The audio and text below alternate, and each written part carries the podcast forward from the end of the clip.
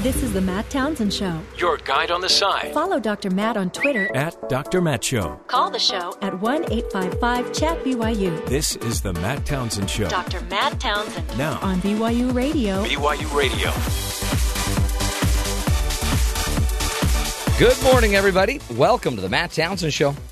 Dr. Matt here, your coach, your guide on the side. We do what we can on this program to give you the information, the tools you need to live your life, to figure out what you need to do to take your life to the next level.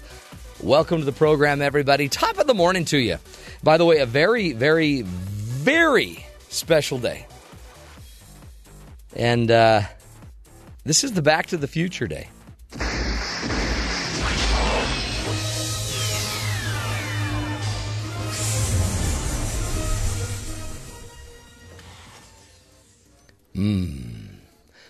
You remember? You dismissed it yesterday. Don't act like a fan today. I'm not a fan today. But I didn't you're trying to sell it. You did. You went nerds. No. Because yesterday was the Star Wars trailer. Talked about that a little bit. Okay, like, yeah. Let's get real. And then I said it's Back to the Future day. And you're give me a break. Hold it. Does it never end?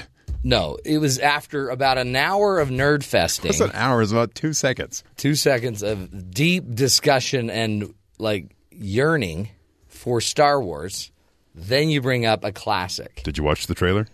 Which one?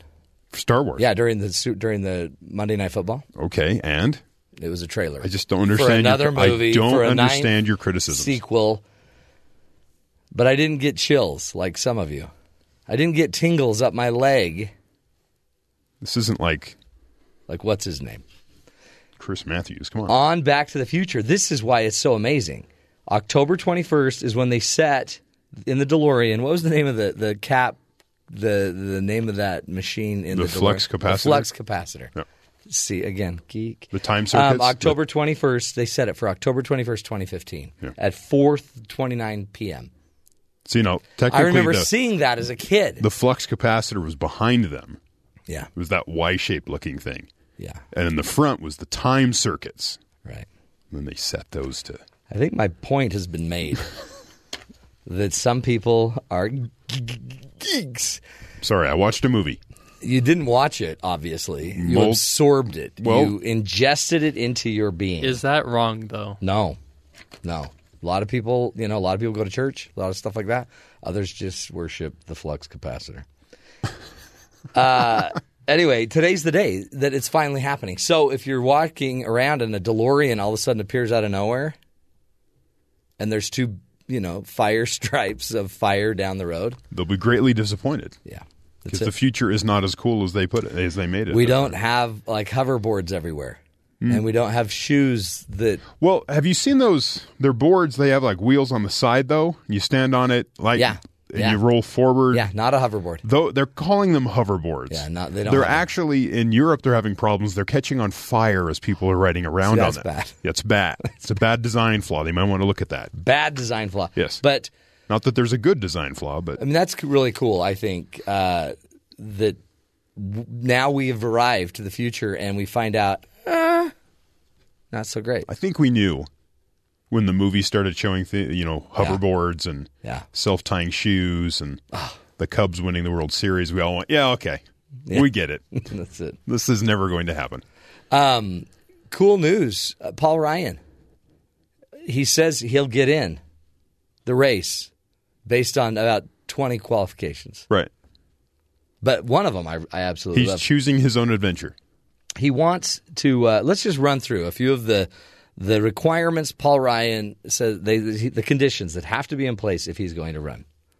We need to move from an opposition party to being a proposition party. Because we think the nation is on the wrong path, we have a duty to show the right one. Our next speaker has to be a visionary one. He wants us to have propositions, not just opposition. Brilliant. Somebody's got to do it. We need to update our House rules so that everyone can be a more effective representative. This is, after all, the people's house, but we need to do this as a team, and it needs to include fixes that ensure that we do not experience constant leadership challenges and crises. He wants new rules so that you can't just toss out the speaker at your whim. I wonder if he's going to get any of these. We as a conference should unify now and not after a divisive speaker election. Yeah. Unify now. So he's just saying you got till Friday. If you want me, I'm here. I'm hot. Take me. What? I don't know. That's not what he – those aren't the words. I'm paraphrasing. From what?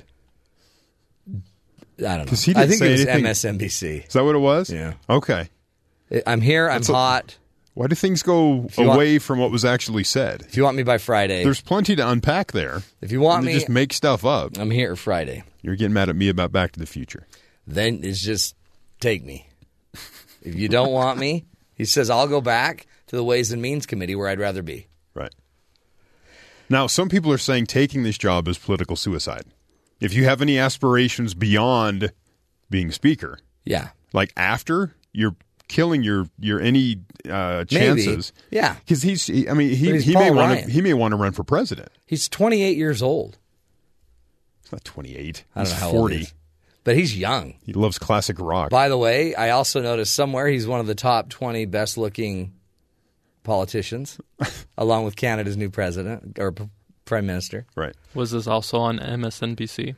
I don't remember where I saw. I think that was more like on Slate. Oh, okay. More of the hard-hitting news. I don't know where it was. That you jump into there. Yeah, I like to go deep. After the show, I like to just go a little shallower.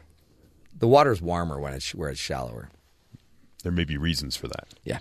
Anyway, the best thing about Paul Ryan, and I don't want to steal your thunder because you're going to run the clip later, but I'm going to steal your thunder. It is the Matt Townsend Show. Clip number 4. Listen to this one. I cannot and I will not give up my family time. I may not be on the road as often as previous speakers, but I pledge to try and make up for it with more time communicating our vision, our message. What I told members is, if you can agree to these requests, and if I can truly be a unifying figure, then I will gladly serve. I'll do it. I love that, man. If you're not going to make this a unifying proposition, then let's just not do it. If you can't all get behind me, I'm good. Let's not do it. But I'm not going to be there to go raise money for you as much as Boehner did because I've got a family to take care of. How cool is that? That we need more of. In fact, we might even call that authenticity in politics. And our upcoming guest, Dr. Seth Masket, in just a few minutes is going to come talk to us about authentic politicians, if there is such a thing. Authenticity in politics. What is it really? We all are begging our politicians to be more authentic. In fact, many say that's why Trump's doing so well is because, he is what he is. He's just being authentic. But then our guest makes a great case that is Trump authentic? I mean, Trump's an actor basically. Is Hillary Clinton authentic when they keep saying she's going to start being more laid back and fun? If you're announcing you're going to now be laid back and fun, then you're not being who you are. Mitt Romney apparently lost the race because he wasn't authentic. They kept saying, if you could just see Mitt, who he really is, Authenticity in politics. We'll be talking about it. Does it really matter to you? Got a great guest. Seth Masket will be joining us. But before we do that, let's get to Terry and the headlines, find out what's going on around the world. Good morning. Jim Webb announced Tuesday that he will drop out of the Democratic presidential primaries one day after emailing reporters that he was considering an independent run. During a press conference, Webb suggested he could run independently because he realized many of his views are not compatible with the voting hierarchy of the Democratic Party. It's been very difficult in the Democratic Party primary process with the dominance of one candidate, not only in her candidacy, but in the structure of the Democratic Party, the financing structures, the hierarchies themselves, the DNC. I have issues that I care about that maybe aren't in line with that particular hierarchy. Webb also said Americans are neither Republican or Democrat. He concluded, I will never change my views in order to adopt a party platform. The United States and Russia reached a memorandum of understanding Tuesday about how both its aircraft can fly safely over Syria's skies without running into each other and, when necessary, communicate with their rival pilots, the Pentagon announced. Pentagon spokesman Peter Cook suggested the agreement did not designate what both sides considered a safe distance between its aircrafts. He could not say what happened if Russia violates the terms of the agreement, but rather that a climate of mistrust continues despite the memorandum. So, progress. A missing Georgia Institute of Technology student was found Monday in a railroad ditch after his friends used the Find My iPhone app to track him down. Georgia Tech Police Chief Robert Connolly said in a statement that James Hubert, a senior majoring in aerospace engineering, was last seen at 11 p.m. Friday night after attending a party near a campus in Atlanta. His worried friends started searching for him over the weekend, started the Twitter hashtag Bring Jimmy Home. Eventually, they determined that the date he left the cell phone in his pocket, his date left her cell phone in his pocket and used the app to trace his location. They found him in the ditch 7 miles from campus, a few blocks from the commuter rail station. So the app works not just to find your phone, but to find you when you're face down in a ditch. Thank heavens for technology. Where would we be without technology? Folks, we're going to take a break. When we come back, Dr. Seth Masket will be joining us, and we're going to be talking about authenticity in politics. How big of a deal is it for you? Are you really just looking for the genuine leader? Or does it really matter what fried food they eat at the fair? You know, can they even just eat what they want at the fair, or does it just make bad media? So we'll talk about authenticity, folks, when it comes to your politicians. Does it matter, and how does it matter? Stick with us. More on the topic right after the break. This is the Matt Townsend Show.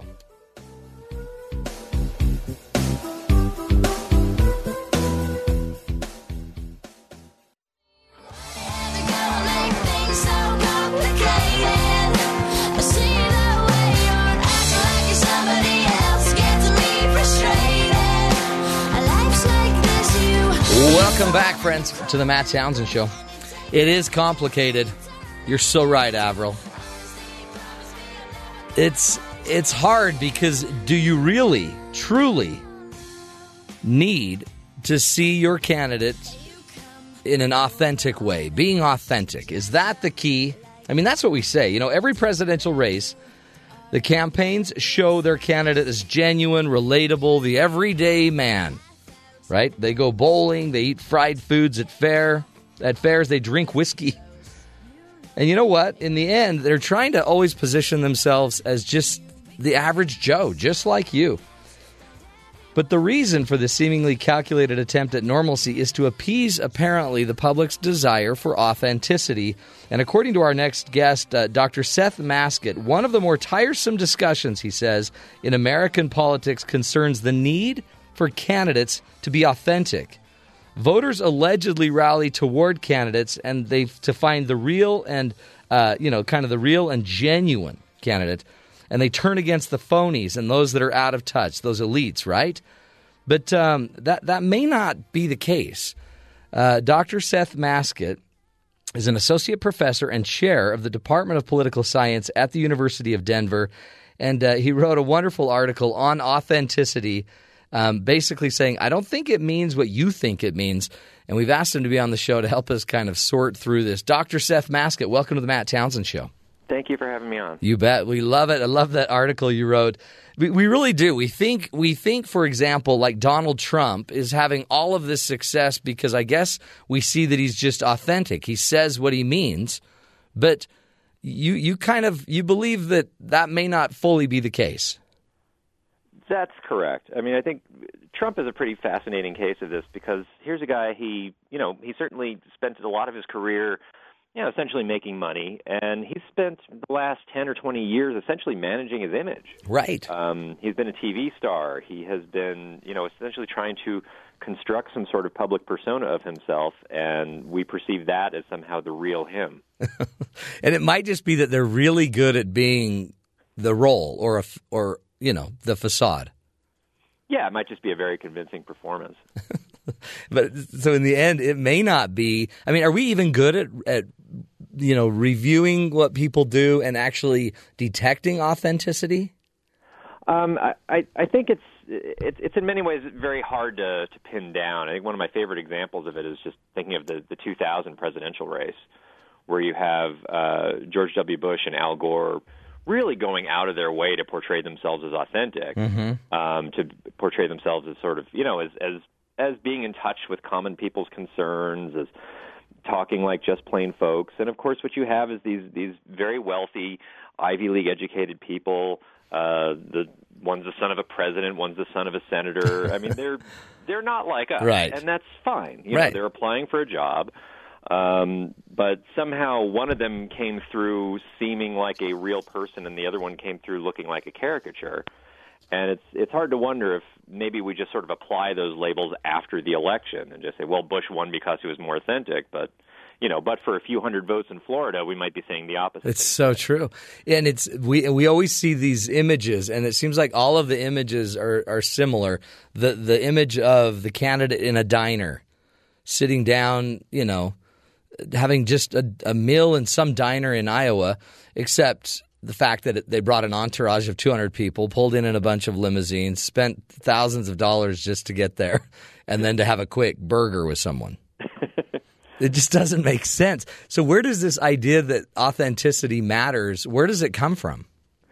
It probably has pretty old roots in American politics anyway. I mean, we can see someone like, Andrew Jackson trying to kind of construct this image of himself as, you know, this tough fighter, this self-made man. And at the time when they were just sort of developing the idea of like a very public presidential campaign, of appealing directly to the people, those images were seen to have a lot of value. And, you know, I mean, this is almost 200 years ago now, but we've been sort of living in the shadow of that campaign ever since, where everyone tries to build this sort of this ideal candidate image. Yeah. Built in this American ethos of the self-made person, the hardscrabble guy. You know, even if you've had a lot of success in your life, you still understand the common people. It's I just when you were talking there, I'm sitting there thinking of like Putin riding the horse. I'm like, it's everywhere, isn't it? We're all. It's just a show. We're trying to prove that we're strong, that we are. I mean, somewhere in Hillary Clinton's campaign recently, they said something like, "We're going to try to be more spontaneous." And you just think, "Are you kidding me?"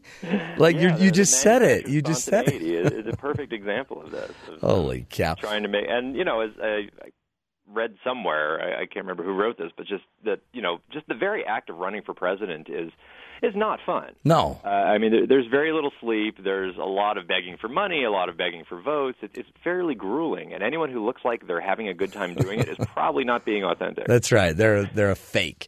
The funny thing, too, though, you say this goes back to Washington, to Lincoln. Were they authentic? We certainly recall them as authentic today, but I mean, at the history time, says Washington, they were. And Lincoln, they were playing roles in some way. I mean, Lincoln was very much a backroom politician. He was a wheeler and dealer, but he was good at portraying himself, and his supporters were good at portraying him as just kind of, you know, just a backwoods guy an obscure country lawyer who was plucked from obscurity to lead the nation in a moment of crisis, and he'd been angling for the job for some time. Washington had been angling for the job for some time too, but he did a good job as portraying himself as I'm not sure whether I'm going to do it. Reluctant, or not. Yeah, the reluctant leader. I don't know. Yeah. Gosh, golly, guys, should I? Okay. Yeah, and it's not that everyone's a phony. No. That, you know, anyone, if you're applying for a job, you try and put on a good face for it. Yeah. We all do this. We all try. You know, there are certain aspects of our character we try not to put on display, and other aspects we try to put forward. It's a little bit of a mask. Well, you almost don't want. It's again, we see it now with Paul Ryan. He's coming in. Okay, I'll be your leader if I can do it under these conditions. A unifier I guess it's part of the role. If you come in looking too proud, then, I mean, it's almost like we demand a little bit of humility in our president, even though it's hard to be humble when you're running for president. It's hard to be humble, and, you know, there's a certain expectation in American politics that anyone who wants the job is probably not fit for it. We look for people who don't seem to want the job. Although in Paul Ryan's case, it might legitimately be true. No, yeah. We've seen what that job has done to other people. They're down to the one guy. They've got one more left here. But there's something too, I guess, about just the electorate. The electorate wants to believe that their politicians are like them, that they are just average Joes? Well, and this is where I wonder. I mean, certainly, you know, any one of these campaign consultants who are advising candidates to do these things, they can certainly point to some polling saying, I want someone who understands me, someone who understands regular people's concerns. It's actually hard to, like, identify that this has much of an effect in elections. It's not certain that it doesn't, but it's hard to, like, you know, find, well, here's the authentic candidates and here's the inauthentic ones, and the authentic ones seem to do better. I don't think anyone's ever been able to actually conclusively prove that. So we're just kind of guessing that this is something that voters really care about. But a lot of the time, you know, what's actually determining elections are just much bigger things, like the state of the economy, whether there's a war going on, is there a, you know, major scandal with one of the parties. And we just sort of apply these authenticity, inauthenticity labels after the election is already done. And is maybe, help me understand this, with maybe the millennial generation, maybe some of the rules we used to use, like about authenticity, maybe they really don't apply. Maybe people are disenfranchised and disenchanted with politicians and don't trust them no matter what they do. That might be. It might be also, you know, millennials care about authenticity as much as any other generation, but their ideas of authentic look very different. It might be that, you know, hanging out in an Iowa diner just doesn't have the same effect on them. Yeah, being able to use the internet or something might. Wow, right. It really is a fascinating, I think, discussion. And in your article, The Meaningless of Authenticity, you cite, you know, Bush and Gore, but there's other candidates that seem to have been doomed. Maybe they weren't. I guess we don't know, because it could have been the other factors you were talking about. Just doomed because they didn't seem as approachable. Like, a John Kerry at times didn't seem as approachable, or Mitt Romney didn't seem as approachable or authentic. Yeah, that's true. I mean, they came in with a typical problem of being very wealthy, you know, having kind of a patrician air to them. But again, it's hard to say. Were they doomed from the start because they appeared inauthentic, or, you know, is this all just a matter of other factors affecting the election? Yeah. Like, if there had been a recession in 2004 and Bush loses as a result of that, do we say, oh, well, Kerry actually looked really much more authentic than Bush in that election afterwards? Yeah. It's hard to say. But this was obviously something that worried the Kerry campaign a lot, and he went out of his way to portray himself as a more authentic person. He talked up his war record and manufactured shots of him windsurfing, which was supposed to make him look like the common person, but probably didn't have the same effect. No, it reminded me of Dukakis in a tank. Dukakis windsurfing would have been fun. No, that would have been great. Anyway, let's do this. Let's take a break. We're talking with Dr. Seth Masket, who's an associate professor and chair at University of Denver in the Department of Political Science. He's teaching us a little bit about maybe our overestimation of authenticity. The data is not necessarily there that the authentic candidate has an advantage, but we're going to come back, continue this discussion. I want to get into a little bit more about the current political setting, Donald Trump, Hillary Clinton, and their quest for authenticity. Stick with us, folks. This is the Matt Townsend Show, helping you find the tools to make your life a little clearer, a little easier. We'll be right back.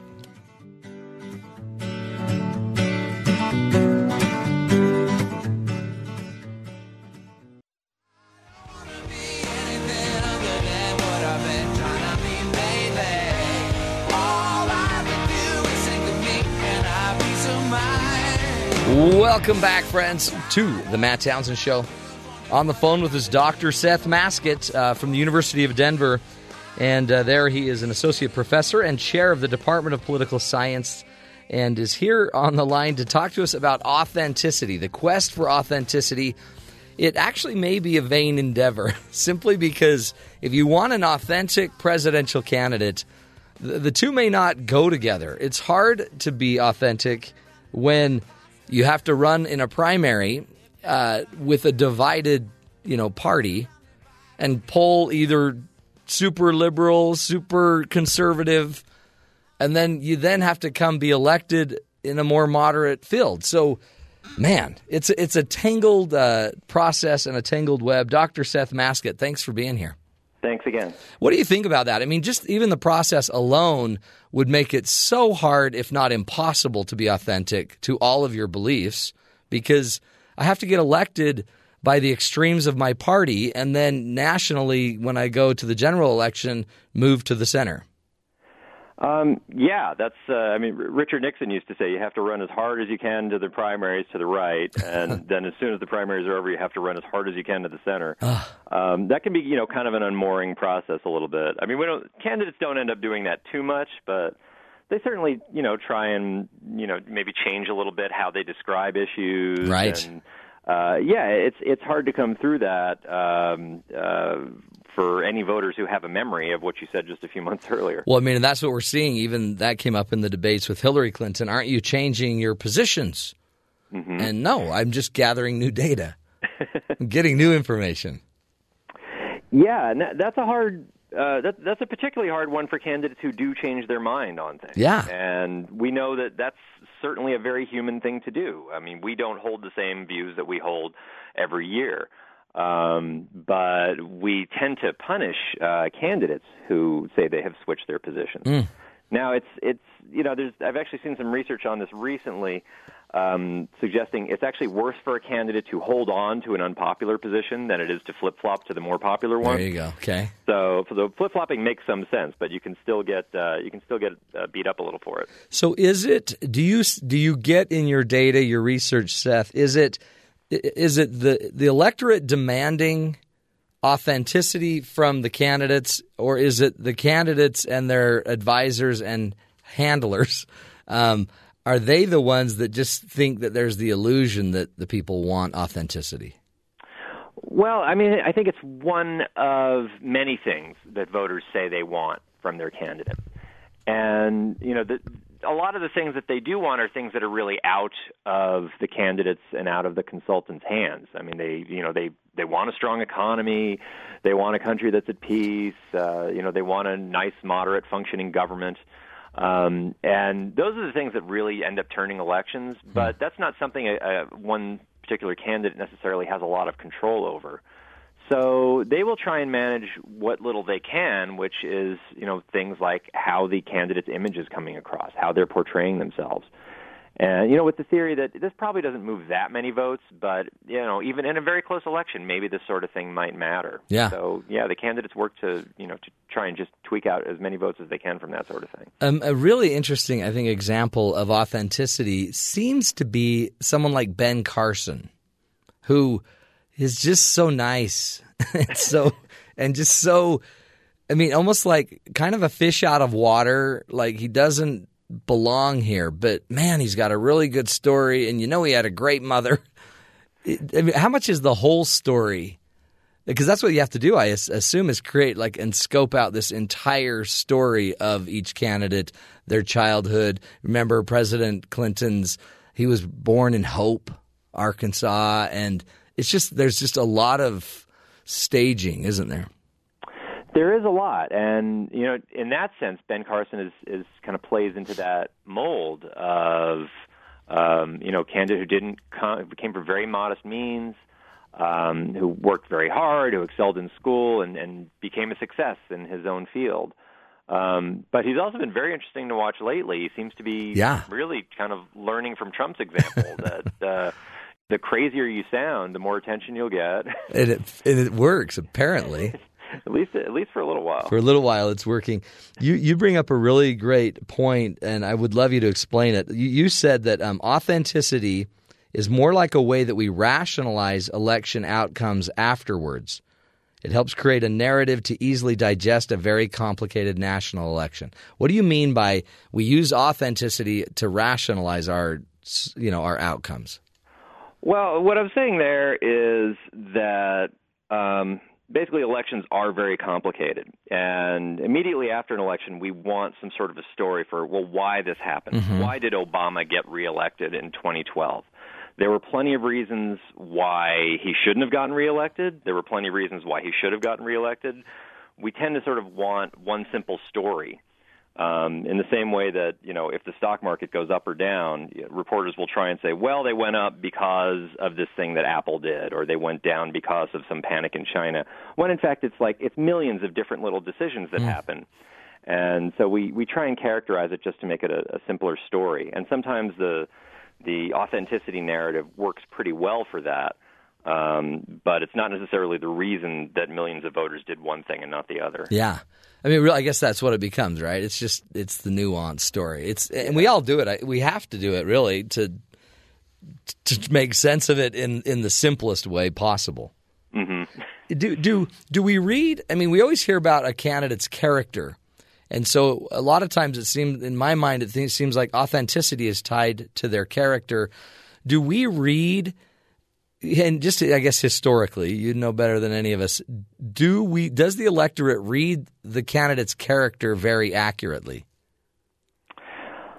It's hard to know what we mean by character, and you know, it's a difficult concept. There was a presidential scholar many years ago. I'm trying to remember whose argument this was, who had argued that basically in the age of nuclear weapons, everything in an election should come down to character. Mm-hmm. That is, a president has the power of life and death over the whole world, and so we should actually be evaluating these candidates for their personality. Are they a stable person? Are they a kind of person we would trust with this sort of awesome power? But it's hard to say that we as voters really have the ability to assess how someone is going to act in various situations. I mean, we see them in front of cameras. We see them in front of crowds. What we really kind of want is a way of assessing how they'll behave behind closed doors, right, when the lights are turned off, when there's no cameras, and they have to make a really important decision about the fate of our country in the middle of the night. And all we have are just little clues of that. We have little, maybe examples from their past behavior, but we do our best to, intuit that behavior just from their public presentations of themselves. But it's really kind of guesswork there. Well, and that's one of the things I see with a Donald Trump. You can tell when he just got dinged by somebody, because he has this reaction that you can just sense. I don't know how, it's just intuitive. You can just sense that, oh man, he's going to hurt someone right now. He's about to go off. Like when he was asked questions in the debates that he didn't like, and then he started kind of getting a little ornery. And but I guess we can't fully assess it. We can see it in a situation in a debate. We could see a put down here or there, but in the end, isn't the best judgment, wouldn't that just be their record? I mean, if somebody's been in office for Hillary Clinton, for example, we see a history. We pretty much know fairly predictably what she'll do day in and day out as president, don't we?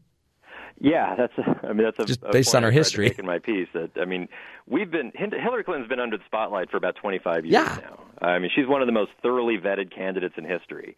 And people largely made up their minds about her. They did years ago. They have a really good sense of what she'll do in different types of decision situations. And chances are, if you don't like her now, you would not like her as president. And if you do, you'd be okay with her as president. Right. There are not too many surprises with her. Does that change? I mean, it seems like her pro-Hillary, anti-Hillary numbers or whatever, they've pretty much remained consistent.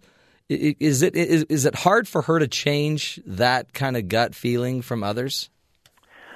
Probably not. I mean, interestingly, her numbers have been actually pretty stable over the course of her public life. I mean, really since the early 90s, she's had approval ratings somewhere in the the high 40s to low 50s, and they've been kind of stuck there. The one time they sort of went up is during part of the time in her career as Secretary of State. And really that's due to the fact that she was not getting a lot of negative press at the time. Yeah. She was, her Republican opponents were not criticizing her heavily for most of the time she was representing the country abroad. And then once she becomes a candidate again, the usual people are defending her and the usual people are criticizing her. So it ends up roughly back where it always was. So it's going to be hard for her to really move that needle much, but in many ways, that's where a presidential candidate will be by October of next year anyway. Right. For either party. Yeah. you'll have a pretty good sense of who they are. And, you know, someone is not going to, probably not going to be overwhelmingly popular or unpopular. I mean, we're in an era where the parties at the national level are pretty well matched, and it's going to be rare to see anyone getting more than like 53% of the vote or getting less than 47% of it. Right. Even if there's, you know, even if they've got great camera presence and they know which camera to look at the right time, it's not. Exactly. It still may not sway it. What should we be looking for then? What's a better indicator that as just the electorate? What should we be looking for if it's not just authenticity? What would be a better predictor of who we should be voting for? Well, I mean, it's harder, and it makes for somewhat more difficult reporting. But I mean, really, you want to look for examples of presidential decision making in the candidates' past. With Hillary Clinton, we have some of those. We're still getting some details about her decisions during a few crises, particularly during the killing of bin Laden. Basically, you know, it's interesting to learn, you know, how she did behave, what her reactions were, how she calculated what turned out to be a, you know, fairly risky but ultimately successful move. You know, how she calculated that risk, how she assessed it, what she might have done had she had to make the call. And there, you know, I assume a number of examples, not just with her career, but with other candidates, where you can look to difficult decisions they've had to make, where they've had to put one set of voters up against the other or take a gamble that might have worked out well but also could have worked out very poorly. And just sort of get a sense of how they assess risk, whose side they go with when there's difficult choices to be made. That might be harder with someone like Carson, who really, you know, kind of has no political experience at all. But you know, you can get a little sense of that from some of his medical stories. Yeah, and does just your take on this, because he keeps being brought up, but Vice President Joe Biden, he's kind of notably known as the, you know, the authentic guy. You know, he is just who he is. This is just Joe. I mean, sure, he says dumb stuff, but that's just Joe. But will that change the game any at all? His occasional gaffe work well for him. Totally. But it's also that, I mean, that's a great example there. You know, we saw recently there was a story that came out a few months ago. I guess it was a Maureen Dowd column in the New York Times where she had gotten word that, you know, Joe Biden's son, Beau, his dying wish was that his father run for president this time around. And it turns out that the source of that story was Joe Biden himself. You know, in an effort to, you know, make his candidacy seem more authentic. I mean, he actually used his son's dying wish. Son's, you know, put words in his dying son's mouth. And, you know, had a different candidate done that, we would have seen that as terribly calculating and awful. And somehow that doesn't stick to Biden. So it's not clear exactly what motivates that sort of thing. And, you know, were Biden to actually fully jump in and somehow become the front runner, he would no doubt start getting attacked for various things, and maybe he would come to be seen as somewhat less authentic. But right now he's in a pretty advantageous position, at least as far as image-making is concerned. Yeah. Well, do you remember the great moment? They were swearing in the new, I think, Secretary of Defense, and Joe Biden was like had his hands on the Secretary of Defense's, I can't remember his name, his wife's shoulders. Oh, yeah. Giving her a back rub or whatever. And I'm like, and everyone's like, they call him Crazy Uncle Joe. But all of a sudden, too, it's just so authentic, I guess. It's just Joe. It's just Joe being loving. He just feels close to her right then. Isn't that wild? Anyway, it's a funny world. You got a great job, Seth, because you get to just study it and then go talk to your students about it and then laugh about it and then write a really good article. It has been way more interesting than I expected. All right, my friend. Well, keep up the great work, and we'll come back. We'll have you. I got to have you on again to get into some of your other content. You're a wonderful writer. Well, thank you. I'd love to do it. You bet. Thanks again, Seth Masket from the University of Denver. Dr. Seth Masket, what a guy. Honestly, folks, it's funny that we crave it, don't we? We crave just the average kind of Joe president, but we also want him to be strong. And we have all of these illusions of what the president should be. And the reality is, too, be real. I mean, before they go out on stage or do anything, they're thinking it through, most of them anyway. Maybe not Vice President Biden. He's winging it. Anyway, interesting stuff. Authenticity in your presidential candidates. And by the way, think about it with yourself. I mean, this makes sense just day to day, too. Are you authentic? And does it really matter? In the end, folks, we'll get more into this. Just give us a minute. We'll take a quick break here, come back, wrap up this discussion. This is the Matt Townsend Show.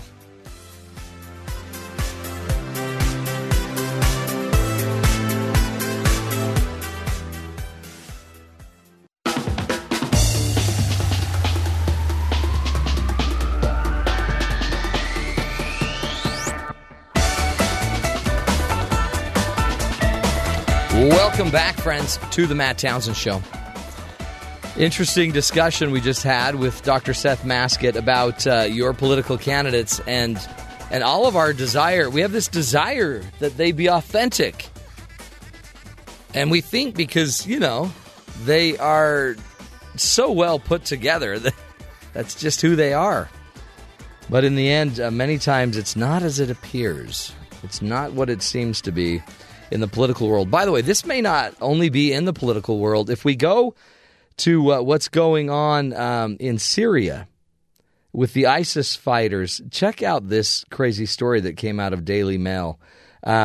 ISIS fighters apparently are reportedly shaving their beards and dressing up as women in order to flee Syria.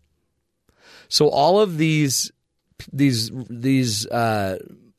the migrants, the refugees that are fleeing Syria to get supposedly to safer places, many apparently ISIS fighters are reportedly fleeing Syria because Russia now, remember we talked about Putin yesterday, Putin wars are on and Putin's starting to lay down the hammer, and so these ISIS terrorists are scared. They shave their beard and they're finding piles of facial hair, like along the road, that's been cut off and discarded, along with packets of razors. And I guess they're disguising themselves as women. They have veils now. They're wearing the normal dress of the women and covering their bodies and themselves up and crossing the border. And again, remember, we've talked about the fact that we now are bringing all of these people into all of Europe, and eventually a certain percentage of them will make it to the United States. Now, why aren't they being authentic? You can't just be a terrorist one day and a cross-dressing, fleeing refugee the next. Be very, very quiet. I'm shaving my face. Anyway, the crazy world we live in, isn't it wild? But it's scary. Reports of fleeing Islamic State jihadists comes as at least 40 members of the group were killed in an airstrike in Hama, west central Syria, on Sunday. So Russia said he'd get in there and rock it. He is rocking it, folks. He is now. We've got ISIS on the run. Hey. Crazy stuff, isn't it? There's actually pictures of just piles of beard shavings. Ugh. So anyway, if you happen to see a female crossing the border that has like 5 o'clock shadow, I'd stop her. Just stop her. I'd ask a few more questions. I might even... arrest her temporarily just to find out. 5 o'clock shadow. We're going to take a break, folks. That's hour number one of the Matt Townsend Show. Remember, can't do it without you. And we're here to give you the information, the tools you need.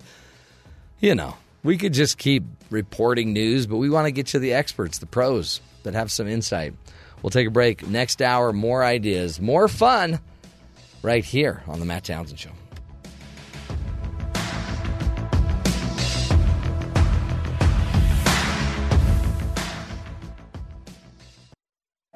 This is the Matt Townsend Show. Your guide on the side. Follow Dr. Matt on Twitter at Dr. Matt Show. Call the show at 1-855-CHAT-BYU. This is the Matt Townsend Show. Dr. Matt Townsend. Now on BYU Radio. BYU Radio. Good morning, everybody. Welcome to the Matt Townsend Show. Dr. Matt here, your life coach, your guide on the side. Welcome to the program. Today's the day. The Back to the Future day. Listen to this. All right, Doc, what's going on, huh? Where are we? When are we? We're descending toward Hill Valley, California on Wednesday, October 21st, 2015. 2015? 2015? Today at 4:29, apparently they will be landing in, what was it, Mill Valley, California. Yeah, Hill Valley. Hill Valley, California. So be watching for them. That was the flux capacitor. It was entered into the flux capacitor. That's the date, October 21st, 2015. So watch out. It finally has arrived. Anyway, Back to the Future Day is today. Also, by the way, Apple Day. Today is the day of apples. We all know that an apple a day keeps the doctor away, right? Apple Day then celebrates our favorite humble fruit. Not to brag, but I already had my apples today. Healthy. One healthy dude. Speaking of health, Seattle landlord gives his tenants a $200 monthly discount for being a vegetarian.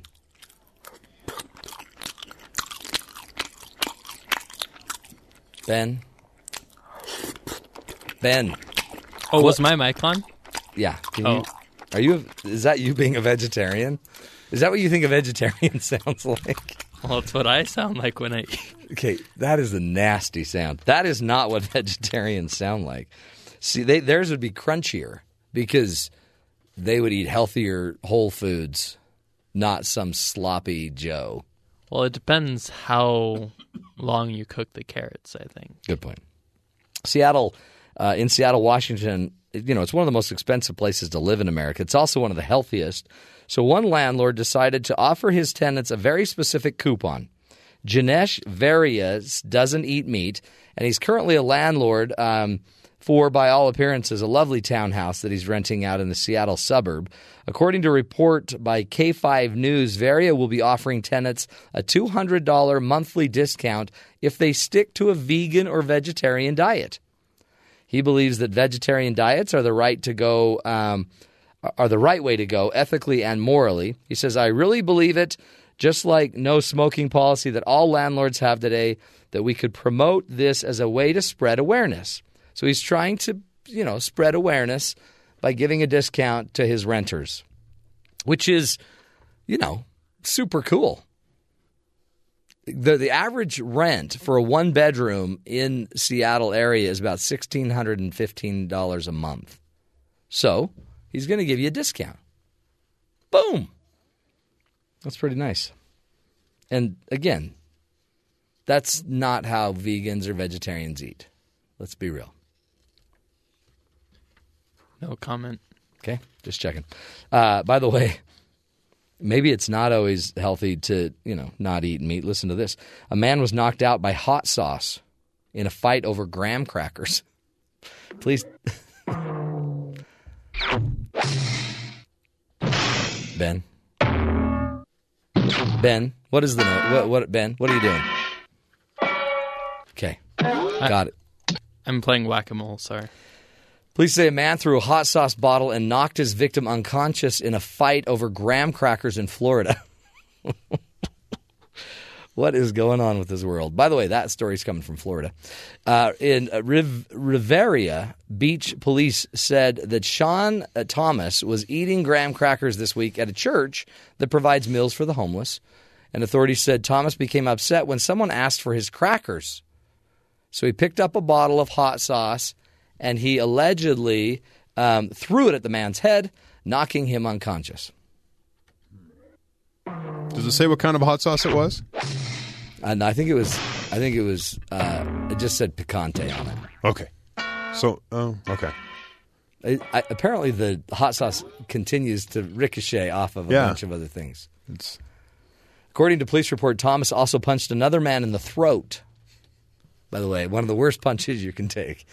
If you want to stop somebody, that's the way to do it. Go with the throat punch. Well, if you can't throw a hot sauce bottle. Well, right. When that guy tried to intervene. So Thomas was charged with aggravated battery with a deadly weapon and apparently will not be having any more hot sauce or graham crackers for a while. Yes. He's going to the pokey. But three square meals. Three square meals a day. Hey, we're going to just a fun little update for you, a little news you don't normally get in the news. We're going to be in just a few minutes talking to John Boitnott, who's a journalist and a digital journalist, and he put together a really interesting article that was called "Easy Hacks That Will Make Every Morning Healthier Than the Last." And we're going to go through getting some advice from this great journalist about how to make our mornings a little healthier, a little better. Of course, you can always go vegan, vegetarian, or just graham crackers. Nothing wrong with that. Watch or the hot apples, because it is Apple Day. Apple Day. Let's go to Terry, find out what's going on in the headlines. Terry? Good morning. Paul Ryan addressed the issues that face the House of Representatives and talked about what it would take for him to be Speaker of the House. Ryan had some ideas on how to make the Republican House members an effective body of legislators. We need to move from an opposition party to being a proposition party. Because we think the nation is on the wrong path, we have a duty to show the right one. Our next speaker has to be a visionary one. Ryan also wants to fix party rules to allow for better representation and to unify the party before the vote for speaker. Ryan said he would take the speaker job with the understanding that he would take time for his family and he will not fundraise like past speakers of the House. So he'll take it with conditions. That's a great pro-family stance. Well done, Paul Ryan. Now he's bulletproof because he has a family. Well, he's still got to get elected, I guess. Former Virginia Senator Jim Webb dropped out with just $317,000 in the bank. Hillary Clinton has $25 million. That might be one reason. The other reason might be that most people don't know who Jim Webb is. Politico reported that he had an estimated $317,000 on hand. Clinton has 80 times that on hand. In fact, only Democratic candidate that Webb topped in terms of fundraising was Lincoln Chafee, who raised $15,000. And has just $284,000 on hand. Do you remember Bobby Jindal? Yes. Remember yesterday you're like asking, why is he still running? Yeah, is he still in the race? He is. As this article starts with, all but forgotten GOP presidential candidate. That's not a good line. That's a bad start. If you're running for president. He might skip the next debate. Donald Trump isn't the only Republican presidential candidate who has threatened to skip the next debate because of the rules of how they're selecting the participants. He says the second-tier debate. This is for the second-tier debate. Yeah. Right? This is the pregame show for the actual debate. Right. It'll be in Colorado next week if the Republican National Committee and host CNBC don't change the selection criteria for the primetime debate. Right now, the 10 primetime players are chosen based on an average of national surveys. The Washington Examiner reports that Jindal wants the criteria also to count polling of individual early state primaries because he is polling better in those polls than the national polls. But what happens when the committee's like, okay, just you're fine. You don't have to show up. I don't know. We'll see. It's Bobby Jindal. We'll miss Bobby Jindal. It's an expensive flight from Louisiana to wherever that is. Colorado. So yes. That's expensive. Could be tough. So it might be better to just miss this one. The Ayatollah in Iran. Yes. He has approved the nuke deal. Whew. Did he? He did. He did it this morning. Good. So it's done? He went on national TV and he said, I approve this deal. We'll go ahead with this. He was probably loving the deal. I don't know. He I don't think he emotes well on TV. No. But that's interesting. He had previously expressed support for their negotiators around the time of the deal, which was reached in July. So now it's up to us. Okay. Good luck there. We'll see what happens there. And did you know that Yahoo.com had original content, like original television-type programming? No. Yeah, that was a problem. When? All summer long. Oh, wow. They had three TV shows. They picked up Community, which was a TV show that NBC canceled. Okay. They put that on, and they had two other shows. One was called Sin City Saints and a show called Other Space. Wow. I'm not sure what those are. They're like turning into a Netflix. Well, they're tried. The problem is Netflix has subscription fees. Yahoo is trying to sell advertising based on these shows. Interesting. They took a $42 million write-off yesterday in their video division because they lost a lot of money. Wow. And part of the problem was Netflix, when they release a show, they release all the episodes. Mm-hmm. Yahoo was doing it 1 week at a time. Just to keep you engaged. And the problem with that is you lose track and then forget about the show exists. Yeah, you need binge watching if you want to trap people into your program. So Yahoo tried and apparently failed. But it's interesting because Yahoo, just some web provider back in the day, remember, search engine, and now all of a sudden an email provider, I guess. But now all of a sudden content provider. See, they're all reaching, aren't they? They all need to get in their position. And as this said, Yahoo took a stab at original programming and bombed. Yahoo! To the tune of $42 million. So, if you like those shows, watch them before they... You know what? Can I just throw this out to Yahoo? If you need content... Right. And you're willing to just write off $42 million, call me. 1-855-CHAT-BYU. If you want to burn cash, Matt Townsend's available. We here at BYU Broadcasting, we can bring you original content. Some of it's even good. I'm talking about my content. Understood. Some of it's even adequate. And we'll do it for I'll do it for half of $42 million. I'll do it for $20 million. I'll do it for $10 million.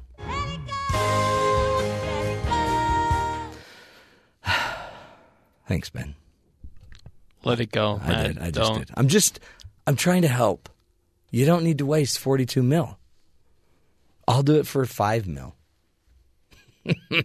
Give me a call. 1-855-CHAT-BYU. Got a great guest coming up. Do you have a hard time getting up in the morning? Are your mornings not so good? We've got a neat thing going on in my family where I get up about 4:50 in the morning. And I've started to wake my whole family up. I used to just kind of get dressed in the dark, but we decided as a family that we ought to probably get up as a family. So about 5:45, we get up. Well, they get up. And we have about 15 minutes of family time. We'll have a family prayer. We'll hang out and talk, read scriptures. And they like it. It's early, but they're liking it. How long have they been doing it? 3 days. 3 days. Today's the hardest day they had. It was hard. But they like it, and then they go all get stuff done. I have one son that goes running after. I have another that does his homework. I have another that just falls asleep, on the couch. Anyway, one hack that can make every morning healthier than the last. John Boitnott will be with us. Stick with us. This is the Matt Townsend Show. We'll be right back after the break.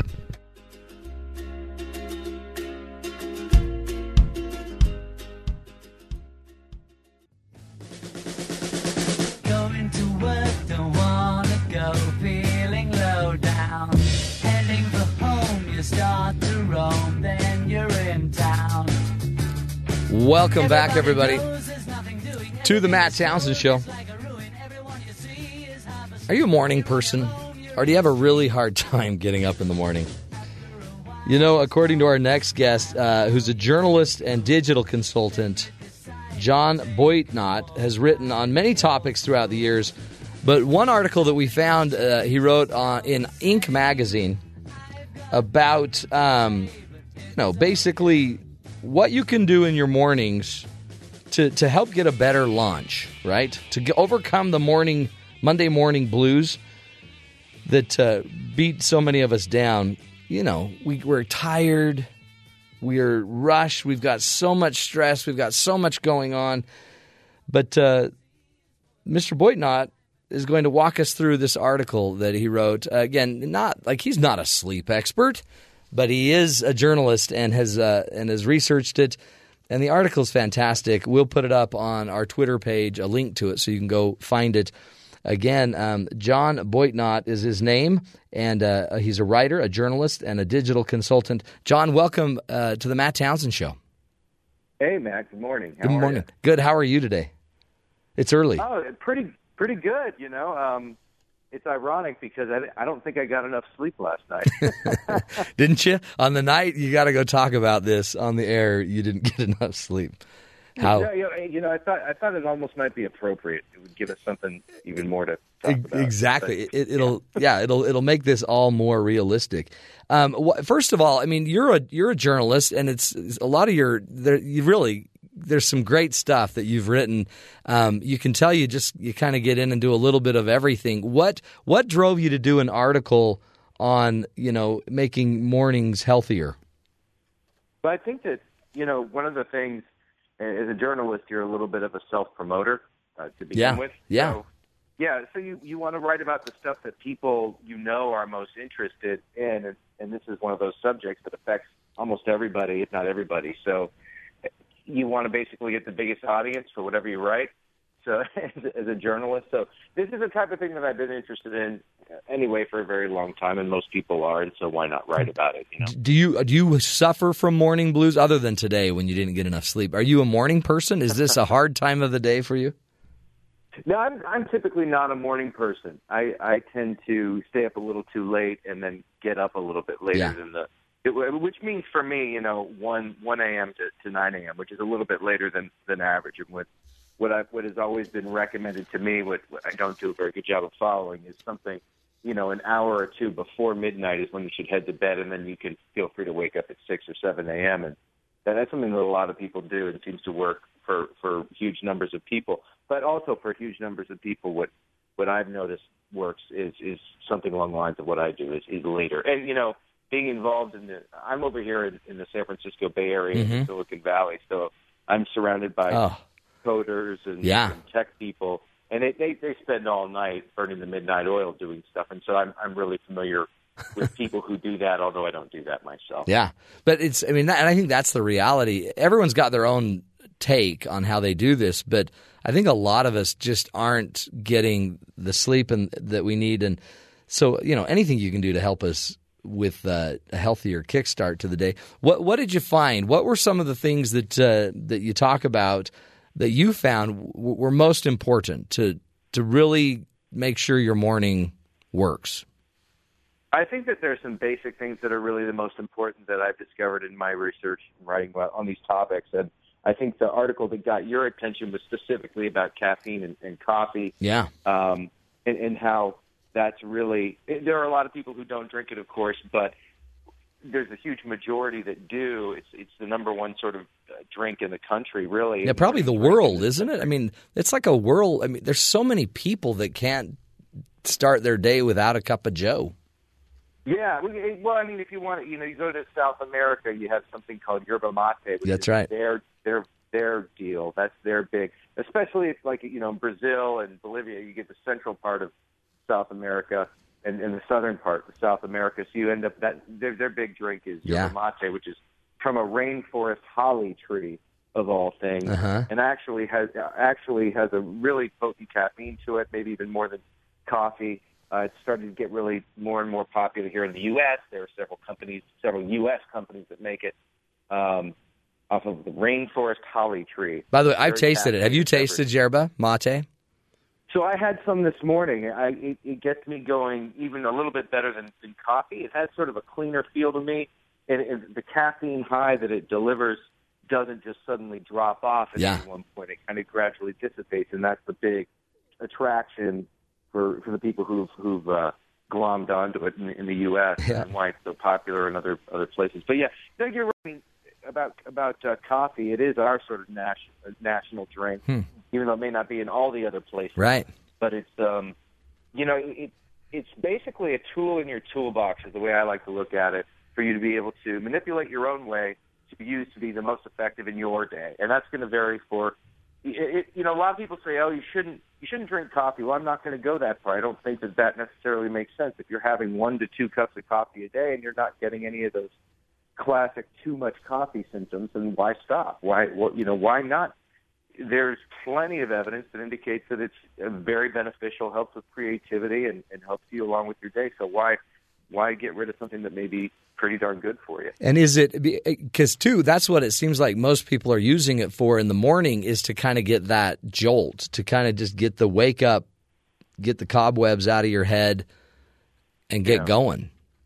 Yeah, for sure. You know, I think the problems start to happen when you utilize it at all other hours of the day and night, and you start to alter your brain chemistry with too many cups. I think most doctors will tell you that once you start to get past a couple cups, then you're starting to get into a territory that may mean addiction, may not be necessarily all that great for you. And that's what I've heard over and over again, time and time again from different doctors. Very, very few of them will recommend not having coffee. And, you know, there's a lot of evidence that coffee actually doesn't even dehydrate you at all. Some people have said that to me over the years, and it's actually not true. It doesn't dehydrate you. There's a mild diuretic effect, but it doesn't really you know, dehydrate you at all. So, I mean, the whole coffee thing is one thing. The other is obviously the sleep, which I did so well with this morning. And then there's also water, which is really sort of the replacement drink that actually wakes you up, maybe not as well as coffee or caffeine would, but it's the natural way that your body over the millennia has gotten used to waking up in the morning when it has had a good night's sleep. I mean, you need I guess that's kind of the balance of it. So you get the little jolt of energy from the caffeine, or but what are other ways that you found to get a jolt? I mean, there's got to be additive. It's really interesting. Like I've just barely started waking my kids up about an hour to an hour and a half earlier than they're normally getting up. And we do it because I leave early and we want to spend some time together. But I found that two of my kids said, "Dad, you have to get me out of my bed standing." So because what I found is, I have two sons that share a room, and I lift one of them up and I lift the other one up, and then they kind of end up leaning on each other in the middle of the room. But it makes you have to have something that gets the energy flowing. And if it's, I guess, yeah. One is caffeine, but what are other things that you found to get energized? Well, one of them is certainly not having a morning pastry. I mean, like, right. And don't get me wrong, I love a good pastry, but I can't eat them. Why? Because they do nothing but slow me down. Right. You can't have that Krispy Kreme. You can't have that donut in the morning. I mean, there are probably people listening to your show right now who have a donut in their hand, and that's perfectly fine. Nothing wrong with donuts. Yeah. I mean, right. It's not so much you never have it. It's you got to try and limit it. So there's a lot of different types. You have to eat smart. You have to eat lighter in the morning is what I found for me that works better. So to get that short burst of energy, you go for the sugar and the carbohydrates, but you just have to recognize in the back of your mind that it's going to rise you up. It's going to give you that burst of energy real quick, but then it's going to be followed by a crash, and you're going to feel tired. And that's part of the reason why people do have caffeine, but even caffeine, even the coffee gives you that quick rise, and then you will eventually sort of crash suddenly. And that's one of the reasons why people do like the yerba mate that we mentioned. Right. Because it has a slow dissipation of the high, and it just sort of evaporates. It takes a while to do that. And it's kind of like sudden drop. What you almost need, too, is once you get up, I found, and you mentioned this in your article, that a fast way to fuel yourself up is just get in your routine, get into whatever you're going to do, get on a walk. If you're going to do meditating or dancing or go outside for fresh air or yoga, because once you get in, your body almost naturally will start to kick it up and kick it in. And it may take you a while, but once your body's creating the energy, then you're running, then you're making it happen. Yeah. I think that so what I do is this. I like to view myself as a hacker or whatever, this thing. So there's several options there. There's the getting up and having breakfast or making breakfast for the kids type of thing. That is something that engages your mind and gets you going. Yeah. That's something that will take up a half an hour to an hour of your time, and then you have to get them off to wherever they need to get to, off to school. Another thing that I've seen, and a lot of doctors have recommended it to me right away, is the water thing. So you should have 1 to 2 glasses within the first half hour to hour of waking up is the different thing that the range that I've heard from different doctors that I've talked to. The reason being that A, it wakes up your body, B, it's really good for your internal organs, C, you've actually possibly lost around a pound of water while sleeping at night if you've slept for 7, 8, 9 hours, which comes even before all that, which is the underlying thing that's really important for most people, is that 7, 8, 9 hours. Right, right. Really hard for most people to get. But you lose through breathing and through sweating, you lose usually almost up to a pound of water. So you want to replace that right away. And that also helps your organs wake up. What I've found is I don't want to immediately go too fast. I want to immediately get into a groove, but I don't want to immediately jumpstart myself and go at full speed. That's never jolting yourself that way isn't the best option, although sometimes you can do that if you absolutely need to. Yeah, so you can just ramp up. The water thing's a big – I haven't thought of that. But if you are breathing, you're breathing moist air from your lungs, and that's you're evaporating basically. Your water's evaporating out your mouth. It's kind of a weird idea. Well, it has to do with breathing out the carbon dioxide and breathing in the oxygen. And breathing in the oxygen molecules are lighter than the carbon dioxide molecules that you're breathing out. That's a pretty complex thing, and there's probably somebody all sciencey who can explain it a lot better than me. But that's one aspect of it. And then the other aspect of it is the actual sweat. You know, a lot of times you're sweating, you don't even realize it, and your skin is drying before you realize that you're even sweating. And so that's why you may notice that if you weigh yourself when you get up in the morning, you're lighter than you were when you went to bed. Yeah. 8, 9, whatever, how many hours before. So that sort of explains all that. And in order to get your circulatory system, your digestive system going, I mean, you may want to. I'll talk about something dangerous to talk about, but you may want to have a couple eliminations during your morning hours each day. I mean, doctors have always recommended to me, hey, you want to make sure that you poop several times a day, and So that's part of what will allow your body to, after you basically fasted for 6, 7, 8, 9 hours, however long it is, hopefully more than that, because doctors also recommend you shouldn't eat 3 hours before you go to bed, and they recommend you shouldn't have the screens on, whatever your maybe whether it's your iPad or your iPhone or your TV, you should have that on for 2, 3 hours before you go to bed. So, I mean, there's this huge long litany of all sorts of ways that we can do this wrong, but that's right. But as long as you're trying, as long as you're thinking about it, as long as you're doing something, on all these things. And you have to figure out your code. Don't you think – I mean, don't you think every human has their own code of what works for you, what doesn't work for you? But I mean, that's great advice. Like, just go slow, figure it out, but find out – like, I know I shouldn't eat past 7 or I'm going to end up feeling it. And I mean, the mere fact that, if you're ever going to really check your weight and test your weight, don't do it after you just went to have the rib fest at the local restaurant. Do it in the morning after, 2 eliminations and, your early morning weight loss. You'll feel great about yourself. I think you mentioned meditation earlier. Yeah. Get into the whole idea of checking in with yourself and knowing what's going on with yourself. I think that one of the big things about so many of us is we're running around so fast throughout our day that we are kind of doing everything reactionary. Like we're sort of something happens, you react to it, you get your things done. If you meditate, if you insert, I've gotten so much advice in all this area in this particular area for all the years.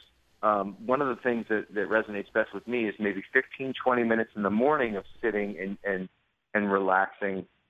In a relaxed position and watching your breath and sort of allowing your thoughts to pass by. That's a meditation thing.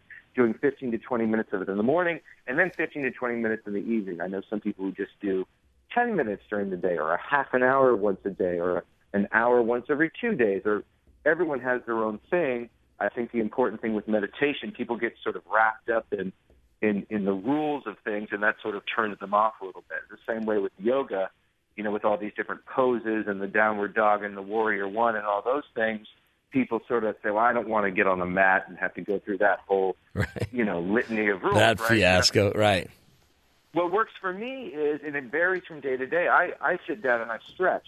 I'll stretch and I'll even just have hot water. I talked to one of the yoga people that I know out here in California, and what he does is he just has hot water, which really is soothing to the organs. It's an Eastern medicine deal, right? The Chinese and Eastern medicine. just hot water, boiling water. You sort of let it simmer a little bit, and it's just hot water. It's really soothing on the organs, really healthy for the stomach, really calms that whole digestive system down. And that's a good thing. And it rehydrates you. Yeah. Oh, yeah, and it rehydrates you, too. So. I mean, it really – these are just – that's what's cool about the work you do as a journalist is you're constantly just aggregating more and more ideas to healthier life, happier life. I mean, it's not brain surgery, is it? It's just – but you gotta investigate. You got to be willing to keep looking for the right answer.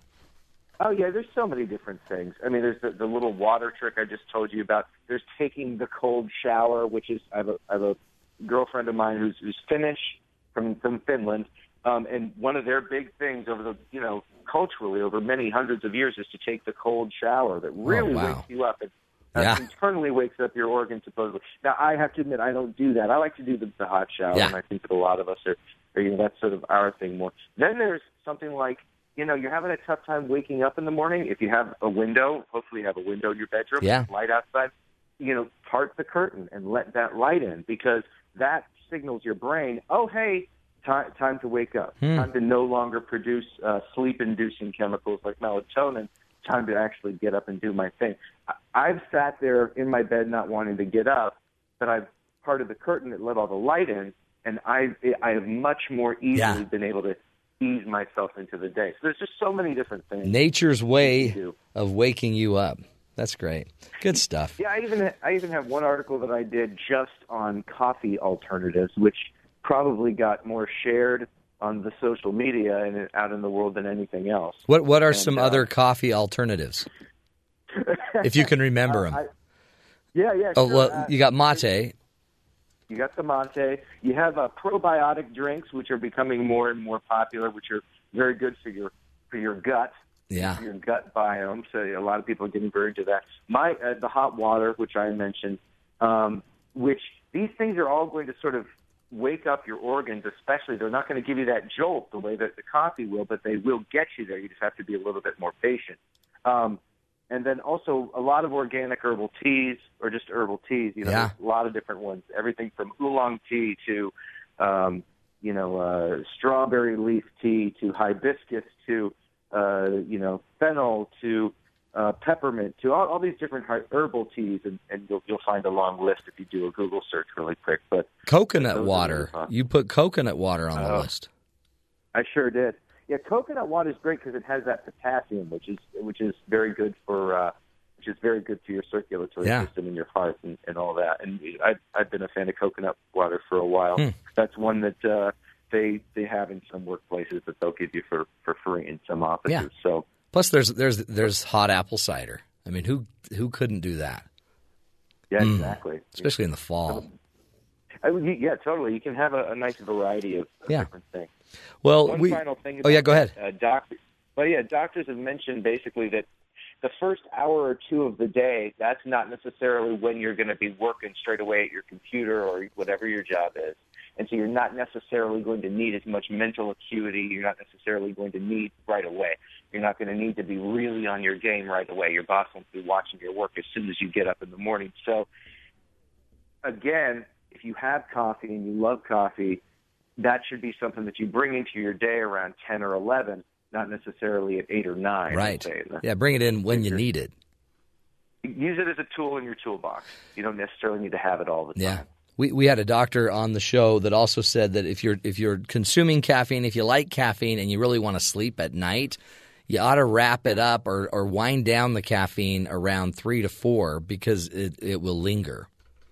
And I've had a lot of doctors say something similar like that too. It's a big deal, and part of that, like you said earlier, is just knowing your body, knowing how caffeine impacts your body, or Dunkin' Donuts impacts your body, or anything impacts your body, and then learn. And adapt and get smarter, right? And, one thing that doctors have always said to me, too, is there's obviously Dr. Peppers of the world and Pepsis and Cokes and all that, your big soft drinks, which are filled with caffeine. A lot of people are pretty, heavily addicted to multiples of those per day. Sure. So if there's any way that you can spread that out so that you can still get your Pepsi fix or whatever it may be, you can spread that out and get some other stuff in there.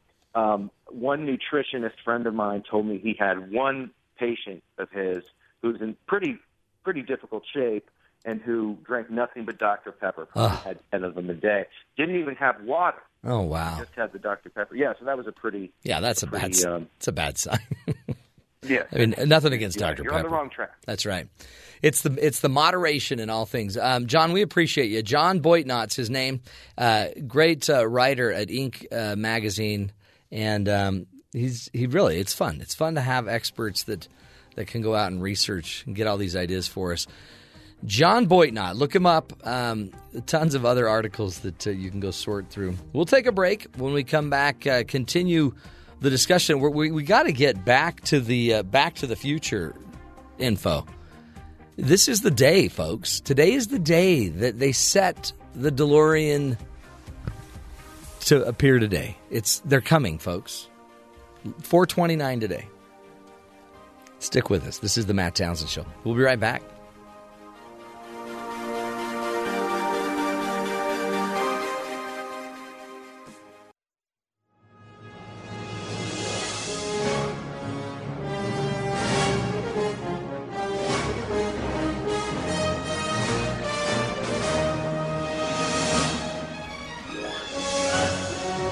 Welcome back, everybody, to the Matt Townsend Show. It's Back to the Future Day. Today's the day, October 21st, 2015, at 4:29 today. They will be landing in where? Hill Valley, California. If you live in Hill Valley, if that is a real place, be careful. Stay out of the road because a car will appear. You'll know it because you'll be on fire. And sonic booms. Yeah. Sonic booms. So we are going to do, I guess, some lesser-known facts. You're testing us. No, I'm just going to share facts with you. About? The making of Back to the Future, the original movie. Sweet. And how it almost didn't happen. Really? And some of the problems they had, some of the adjustments they made to the script, and some of, tragedy. Where this happens probably to every movie. You have rewrites. Yeah. You start out with one idea, and by the time you're done, it's a completely different movie. Right. And that's kind of what some of this that I found looked into. So every studio in Hollywood rejected the movie. Really? It wasn't raunchy enough. That's pathetic. The movies that were popular at the time for teenagers. Yes. Porky's. Fast Times at Ridgemont High, and Risky Business. Raunchy. And they wanted more...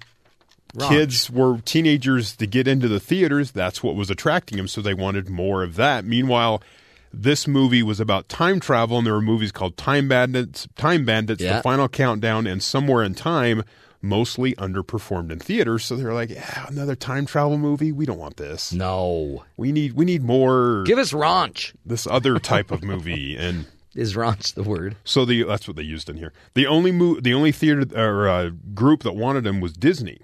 Yes, of course. But they put it through like Touchstone, some other movie house, so it didn't have the castle and the mouse ears. But they didn't want a movie where a guy has an awkward kiss with his mother. Ooh, good point. That's what happens in the first movie, right? That's a really good point. That's wrong. So after some discussion, and they hired the right director, and things worked. You can just take it out. Take out the kiss. It's just an awkward situation. You can just make it like, mom just, Apparently, many different people were considered for the lead actor spot for Michael J. Fox. He wasn't available for the movie at the time. The producer of the hit sitcom Family Ties wouldn't let Fox see the script. Oh, he was tied up. He was done. You remember Family Ties? Don't mess with him. He was a goldmine. It was So the cast they put out a wide net, brought in a bunch of different actors. Johnny Depp, John Cusack, Charlie Sheen were all looked at. They did some screen tests with pop star Corey Hart, but he turned them down. At one point, they started to get desperate. They were looking around. Was it Robert Downey Jr. was one of the ones that were looked at, and they just said, I don't think these boys are right. It's not right. Something's not right. For Marty McFly. They were able to make some deals, and Michael J. Fox became available. A guy named Eric Stoltz was actually picked to play the part. Okay. He played it for 4 weeks. He got the movie. Pretty much all of that stuff was reshot after Michael J. Fox was brought in. You're kidding. One scene of the finished movie, they think that the hand you see in the scene that's supposed to be Marty McFly's is actually Stoltz's hand, not Michael J. Fox's hand. Oh, so he got a hand modeling fee. Yeah. But the problem was that Stoltz wasn't a comedian, so he couldn't deliver the lines in sort of a comfortable sort of tone, and it started getting really dark, I guess, with the way he was portraying the character, so they had to start over. Okay, a do-over. This isn't working. Had to be funny. It says Stoltz got hung up on how terrible and sad it is that Marty McFly winds up remembering a different past than all the other people he loves, and everyone else remembers a life that Marty didn't live. Right, because when he comes back, his family's awesome. And he's like, oh, and he just goes with it. But there's all that past those people remember. That's right. And Stoltz got hung up on that and I guess couldn't get past it or something. Then you lose your motivation as an actor. They said Stoltz was way too method. Yeah. He refused to answer to Eric on set and insisted that everyone call him Marty. You know what? Stoltz reminds me a lot of Ben. A little too much. You know what I mean? Over the top. Too method, too Marty. And then it said that when he had to shove Biff Tannen in one of the scenes, he did it. He kept doing it hard enough. He left bruises on that actor. Oh, way to go! So it's like bruising Biff. Like, chill out, dude. That's a whole other movie, by the way. Have you guys seen Bruising Biff? No. Great movie. Doc Brown originally had a pet chimpanzee named Shimp. But doesn't that make sense? That would fit. That makes sense. Maybe the problem is the director looked at it, he goes, every movie that has a chimp in it doesn't do well. Oh yeah, that's called the chimp factor. The director, Zemeckis, pointed out that Every Which Way But Loose was popular, but they said that was an orangutan. Yeah, that's different. So then they changed the pet to the dog named Einstein. Okay. Oh, that's right. I forgot about Einstein. Einstein. Yeah. The dog. He's hanging out. You need an animal. Right. The original script called for the time machine to just be a machine in the back of a pickup truck. Oh, really? Just kind of a junker, but the machine's in the back. I get it. Cool. And so instead of having to harness the power from a lightning bolt strike to a clock tower, Marty and Doc have to bring the truck to a nuclear bomb test site and wait for an explosion to go off. Because, you know when that was because that's a matter of history. Oh, that's They just go out there and hang out and wait. Ah, interesting. They said the sitting around to wait to get nuked wasn't an exciting enough conclusion to their story. That's crazy. They had to build a special speedometer for the DeLorean. Okay. In 1979, Jimmy Carter signed a law that said car speedometers could only go up to 85 miles per hour to try and discourage people from speeding. That law revoked in the late 80s, but when Back to the Future was made, that was still how cars were being built. So they had to make a special speedometer that would go past 85 because they had to get to 88, right? Yeah, right. And then they also had a digital speedometer put in so you could have the obvious 88 miles an hour. Way to go, man. President Carter about ruined the entire movie. About ruined it. The original film was supposed to be called Spaceman from Pluto. Really? I think the new one works better. Back to the Future. Yeah. The writer hated that title. He said it didn't make any sense. How do you go back to the future? It doesn't make any sense. So he wrote a memo saying that the film needed a catchier title. He suggested Spaceman from Pluto, which is the title of a comic book that you see Marty McFly holding in his hand. Interesting. And, when he's wearing the radiation suit, yeah, he's got the headphones, he's holding that comic book. So, do you remember in the movie somewhere there was like... But actually in the comics it's called Space Zombies from Pluto, so just to be specifically over the top. Yeah, you want to be correct in case there are any... and there will be. ...geeks that are listening. But remember, somewhere he was standing in front of a theater, and the Jaws 19 was playing. Yes, played by, but produced or directed by Steven Spielberg's supposed son. Yes, like Bruce Spielberg. But tell me that hasn't come true because we have Sharknado. Well, yeah, you know what I mean. There's different. There's how many Jaws movies? 5 or whatever, 4. Anyway, and Sharknado. So Jaws goes to summer camp. Yeah. This is cool. So Zemeckis, in a panic, went to Steven Spielberg, who cooked up the perfect response. They wrote in a memo back saying, thanks to the writer for all his suggestions and appreciated his funny Pluto joke. The writer was too embarrassed to admit that he wasn't joking. I wasn't joking. So they just moved on. They just kind of stepped Next. On again. Back to the Future 2 is supposed to take place in the 60s. Yeah. Not in 2015. Right? So they were supposed to go back and then move ahead just a little bit. Right. Instead of all the way. They decided to scrap that idea. That didn't work. They got rid of the first movie's designer because he'd worked on Blade Runner. When he decided to visit the future world of 2015 for the second movie, Zemeckis decided not to bring back Larry. Paul had been a production designer for Back to the Future. Paul had earned an Oscar nomination for his work in Blade Runner, and he was worried that Paul would want to push his version of 2015 in too dark and Orwellian direction. Yeah, we don't want that. It's got to be fun. It's got to be fun. It's got to be light. The future needs to be fun. The original Marty McFly's brother actually becomes an alcoholic. Oh, really? So that's a little dark. Yeah. Does it? But who did become? Oh, Biff. The brother? Biff.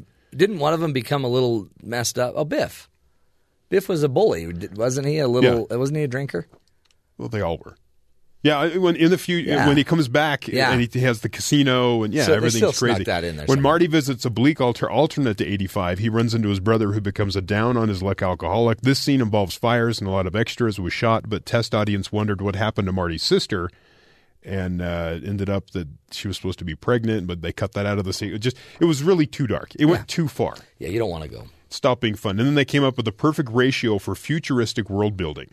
The designing of the future of 2015, designer John Bell came up with the 15-85 rule, which was a ratio of unrecognizable elements to recognizable elements. What? That's how you make it look like the future. Oh, but yeah, because you got to have a ratio. You got to have enough things to see and recognize. He designed a Federal Express mailbox. He made it look like a standard postal service mailbox, except with a digital interface where you could input your mailing information. So you could easily figure out what the device was, even though it was new. Yeah. So you try to mix the old and the new together just enough, so it's just changed enough that it looks like maybe it is the future. This is you've read a lot about this. I just read this one article. No, come on. No, seriously, there's one article. You've been reading the books. Okay, yeah, I've read them. Hitting the books. And this is all out of a book, I believe. Let me reference it. It's called Back to the Future, or the making of the Back to the Future trilogy. Wow. Guy went really in depth on the book. Someone summarized it in 2 pages. Yeah. There you go. Nothing wrong with that. Nothing wrong with that. Ben, did you get all that? I took notes. Have you even seen the movie, Ben? I've seen all 3. Have you? Mm-hmm. Did you like it? All of them? I think the first one's the best, but... You like the third one where they're in the Old West? I mean, it's good, but not nearly as good as the first one. All right. Geeks. Do you get kind of hung up with the fact that they made 2 and 3 at the same time? I actually didn't know that. Yeah, it's kind of... Well, if you're a purist, you would know. You would know these things. If you had the poster on your wall in your room, you'd know. Matt, I think you're a closet geek. I'm a geek, no doubt about it. But I just don't get into movies like this. So do you think it would have been as good a movie with a pickup truck with a machine in the back? No. That was the time machine versus a DeLorean. Back then, the DeLorean was it. I mean, that was a cool car. Yeah, whoever made that decision... Changed the world. That won the movie because there was a DeLorean. Right. I mean, they had the scissor doors, whatever, that opened up. The gull-wing doors pop up, Totally. Amazing. Amazing! Okay. Now you're informed. Don't say we didn't inform you. In fact, in that case, we may have over-informed you. We'll take a break, folks. Hour number 2 of the Matt Townsend Show. We'll be back. More ideas, more tools to help you find the good in the world and in the future. Stick with us. We'll be right back.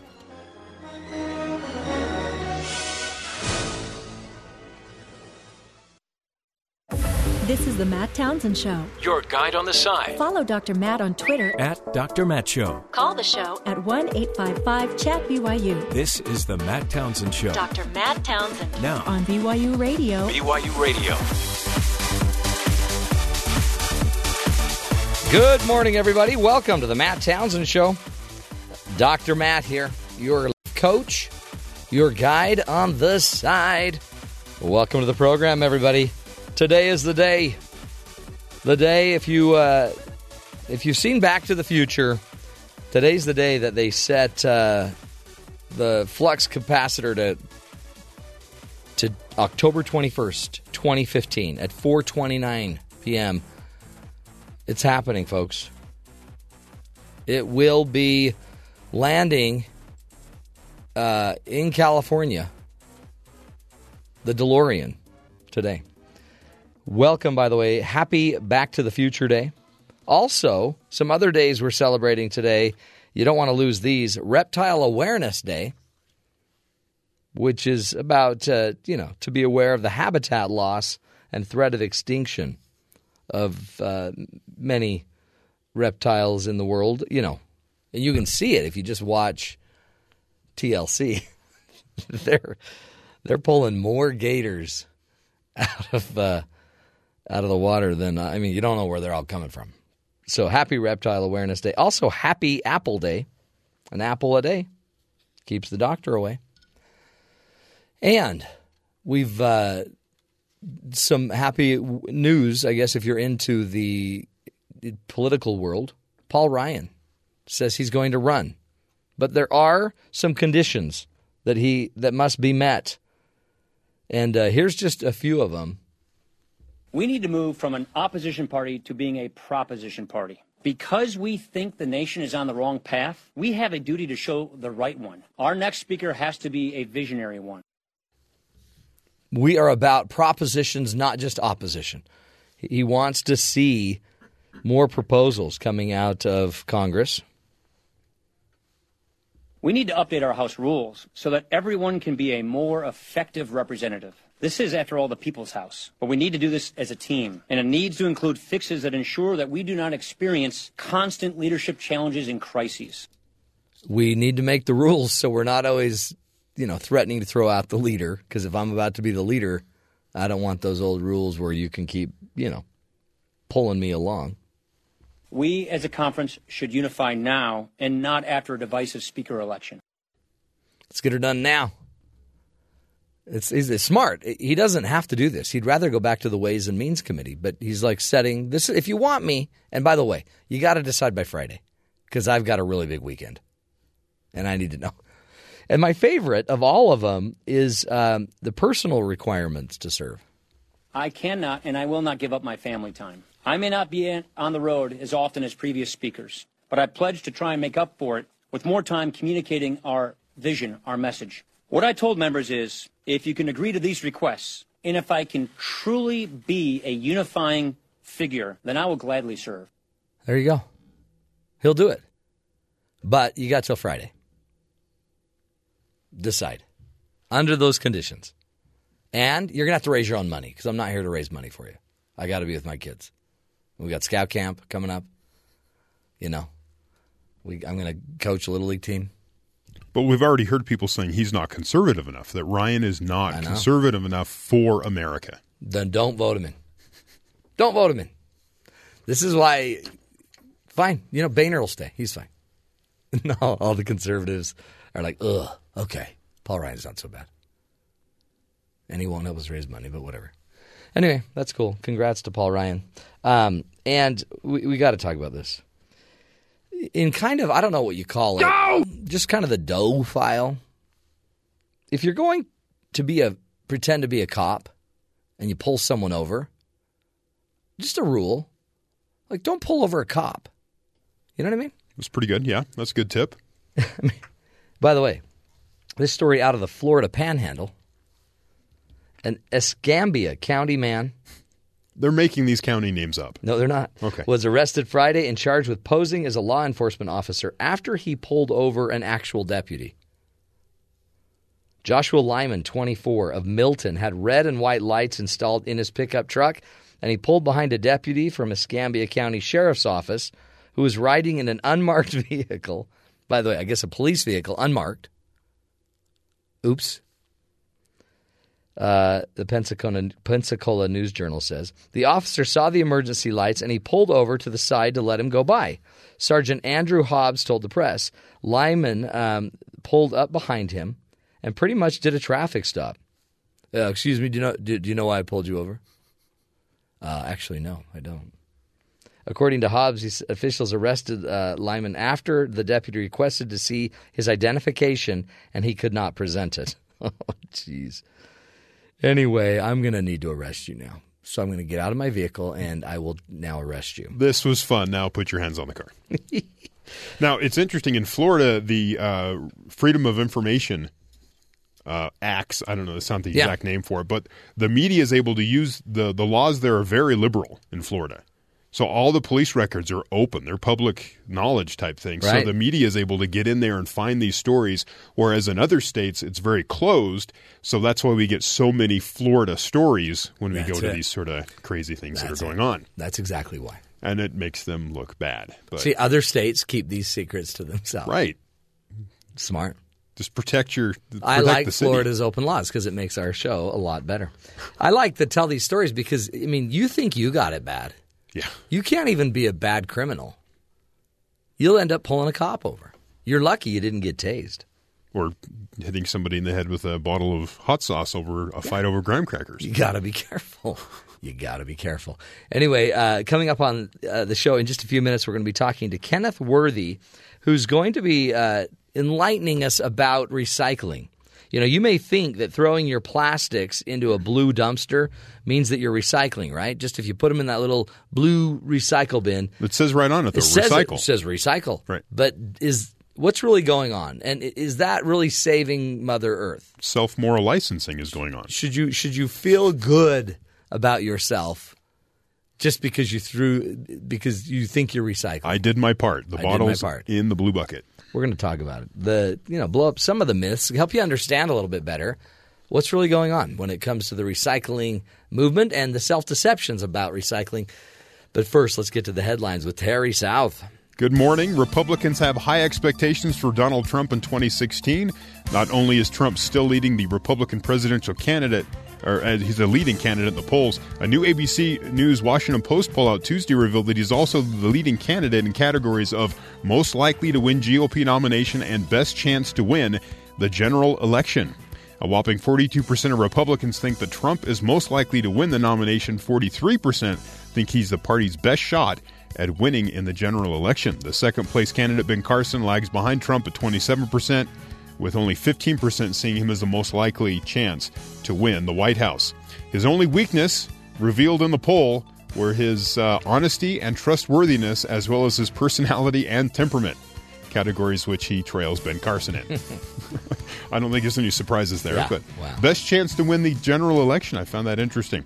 A New York police officer died Tuesday night after he was shot in the head in East Harlem. Officer Randolph Holder, 33, was responding to reports of gunshots with other officers assigned to patrol public housing when they encountered a man riding a bike. The suspect exchanged fire with the officers, struck Randolph in the head. Holder is the fourth New York Police Department officer to be killed in the line of duty in the last 11 months. The back and forth between Jeb Bush and Donald Trump on whether George W. Bush is to blame for September 11th attack continues, this time with Bush writing an op-ed in the National Review accusing Trump of having dangerous views on national security issues. By looking at Trump's previous statements about foreign policy and leaders, Bush says it's easy to see that he is in over his head. So watch that fight continue. Here we go. It's interesting. The magazine Texas Monthly has found out that the word Texas is used to signify something that is out of control or chaotic or crazy in Norway. Really? Yes, they use the word Texas to mean crazy. Well, don't go all Texas on me. In Norwegian, the context involves the phrase Darvat helt Texas, which I probably just said wrong. Did that come close to German at all? Norwegian? Darvar helt Texas? Detval? I don't know. Really? I'm just making stuff up here. It translates roughly as to it totally, absolutely, or completely bonkers. Well, you lived in Texas. I did. How does that make you feel? I lived there, and then I moved. You would never use Texas to mean crazy. Because you wouldn't call a person totally Texas. It usually describes a chaotic atmosphere, Texas Monthly explains. The expression, which apparently dates back several decades, gives insight into how Scandinavians understand the Lone Star State. Texas equals cowboys, which equals the Wild West, which equals an unpredictable, exciting, sometimes scary atmosphere. True that. If you watch the movies, that's the way the Cowboys were depicted. If you've seen a Cowboys game. This isn't just some internet joke. Actually, people are quoted dropping the adjective in interviews, like the time a fisherman told the local news about catching a rare swordfish. He says, I got to see some of it before I took up a camera. The guy went to take a picture of it. He finished it off by saying, it was totally Texas. That's great. That's cool. Texas has its own slang language. Yeah, they're in other countries. Crazy. Congrats to Texas. Good job, Texas. Well done. Well done on the news. Let's do this. Let's take a break and come back. We're going to be talking to Dr. Kenneth Worthy, who's going to walk us through the self-deceptions of recycling. It's important, right?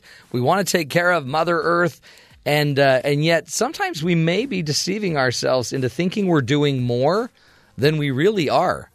You may even be printing more pages simply because you know you can recycle now, right? Maybe we ought not be printing pages in order to save paper.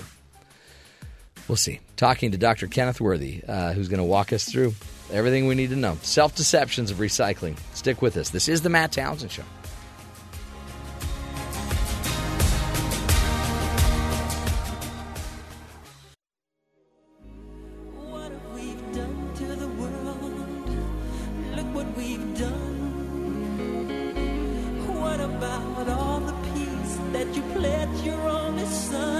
Welcome back, everybody, to the Matt Townsend Show.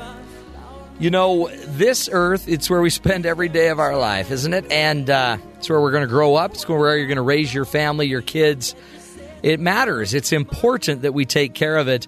And yet, you know, many of us aren't maybe playing as important of a role as we might need to when it comes to taking care of Mother Earth. For example, how many times have you printed a page or printed many pages at work simply because you know you have a recycling bin?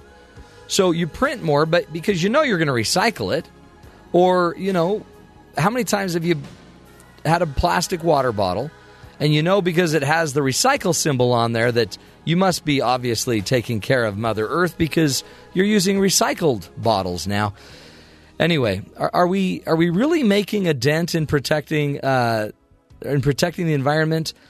We may actually be deceiving ourselves. So Dr. Kenneth Worthy is the author of an article that we found called The Self-Deceptions of Recycling. He teaches environmental history and philosophy and ethics at UC Santa Cruz, St. Mary's College of California, and UC Berkeley. He's on the phone with us today to help us understand more about what really goes on after we throw out our garbage into the blue bin and how we can be smarter with our recycling. Again, Dr. Kenneth Worthy, welcome to the Matt Townsend Show. Hi, Matt. Thanks. Great to have you on and to have you teaching us about this. Now, I know you wrote a book, too, called Invisible Nature, Healing the Destructive Divide Between People and the Environment. So the recycling movement, it's good. We've made a lot of progress. We're recycling. I don't want to ever act like we're not, but I want you to teach us what really don't we understand when it comes to recycling, because I know you do have a strong passion about it. Yeah. Well, first of all, the first problems with recycling, and I'll preface all of this by saying, of course, it's better to recycle than to not recycle. Right. But the first problems are technical problems, one of which is it takes a lot of energy and resources to do recycling for the industries that do the recycling. It's not free. It's not like you put a sheet of paper into the recycling bin and then just magically another sheet of paper appears, and no environmental damage comes with that. Right. That's not what happens. Actually, you know, the recycling industry uses lots of energy, for instance, a good example is that in Wisconsin, there's a paper recycling factory that's the second largest polluter in the state. Oh. And on top of that, a lot of stuff we put into recycling never gets into the recycling industry for various reasons, one of which is that we mix in materials that shouldn't be there. The recycling industry rejects a lot of the materials that are collected, and they just go to landfill. Hmm. So that's actually, I should mention that as the first problem. The first problem is a lot of the materials we put into the recycling bin are never recycled. They just go into landfill. So we're doing it, and in our minds we're thinking, oh, look at how much I'm doing, and yet a good percentage of it may not even make it to a recycling center. That's right. Hmm. And in my book, Invisible Nature, in fact, I talk about the recycling of electronics and high-tech consumer electronics that we all love now, you know, with our smartphones and our laptops and everything, which seem like clean products, are actually some of the most environmentally damaging products ever made. They involve thousands of different kinds of toxic chemicals, beryllium, cadmium, mercury, and arsenic that are put into them. And then when they're recycled, they often go to low-tech recycling centers in poor villages in Asia, like the village Guiyu in China, where there's all sorts of recycling done just using fires, open fires and open acid pits.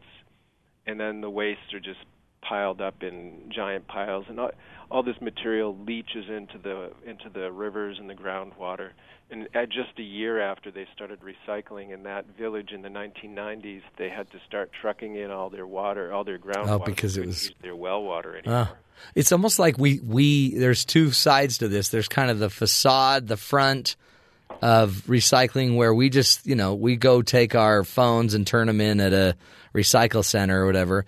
And then there's the dirty backside where there's a lot of pollution still going on, energy is being consumed, and water is being polluted.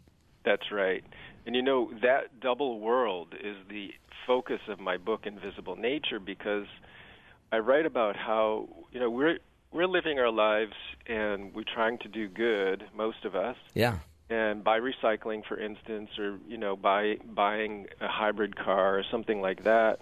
And then actually there's a whole other world where all of the consequences take place from our decisions, from our everyday decisions. And one of the things that's really interesting and unique about the modern world and the modern economy is that we have it's very good at removing most of the consequences of our actions and placing them somewhere else in the world and taking them away from our decision making. So we get the benefits by a computer. You get all the benefits of the computer, right? But all of the environmental harms, they happen somewhere else. Goes to Asia. Wow. Yeah, it goes to Asia. Yeah, exactly. In the manufacturing now and the disposal. Actually, a lot of this stuff is still made in Silicon Valley, and the processes are improving. But Silicon Valley is, most people don't realize this, one of the most polluted places in the United States. Huh. It has the highest concentration of EPA Superfund sites. Oh, wow. Because of the history of high-tech manufacturing down there. We outsource our pollution, really. Except for Silicon Valley, yeah. Well, that's kind of one of the big drawbacks of free trade agreements that have been enacted in the past, which is that they just, in some senses, they just make it easier to outsource pollution and environment and social injustices, and to exploit, cheap labor that's less regulated. Mm-hmm. And so anyway, that's a whole other issue. But it's part of the scene, right? It's part of alienating the consequences of our actions from us. Right. I mean, because normally you would, if you were just a homesteader back in the day and you tore down a barn or whatever, you were going to throw something away, you would see it in the junk pile. That's right. But now we just put it in some truck that uses a lot of energy. They transport it to somewhere else, and then it destroys and it festers and rots somewhere else. That's right. Think of all the stuff that just magically disappears from our lives. It might, your old computers might sit in a closet, but then you bring them to a recycling center, or some people probably just throw them in the garbage. Oh, yeah. And then it just goes away, and all your garbage, right as I'm speaking with you, the garbage collection truck is going by on my street.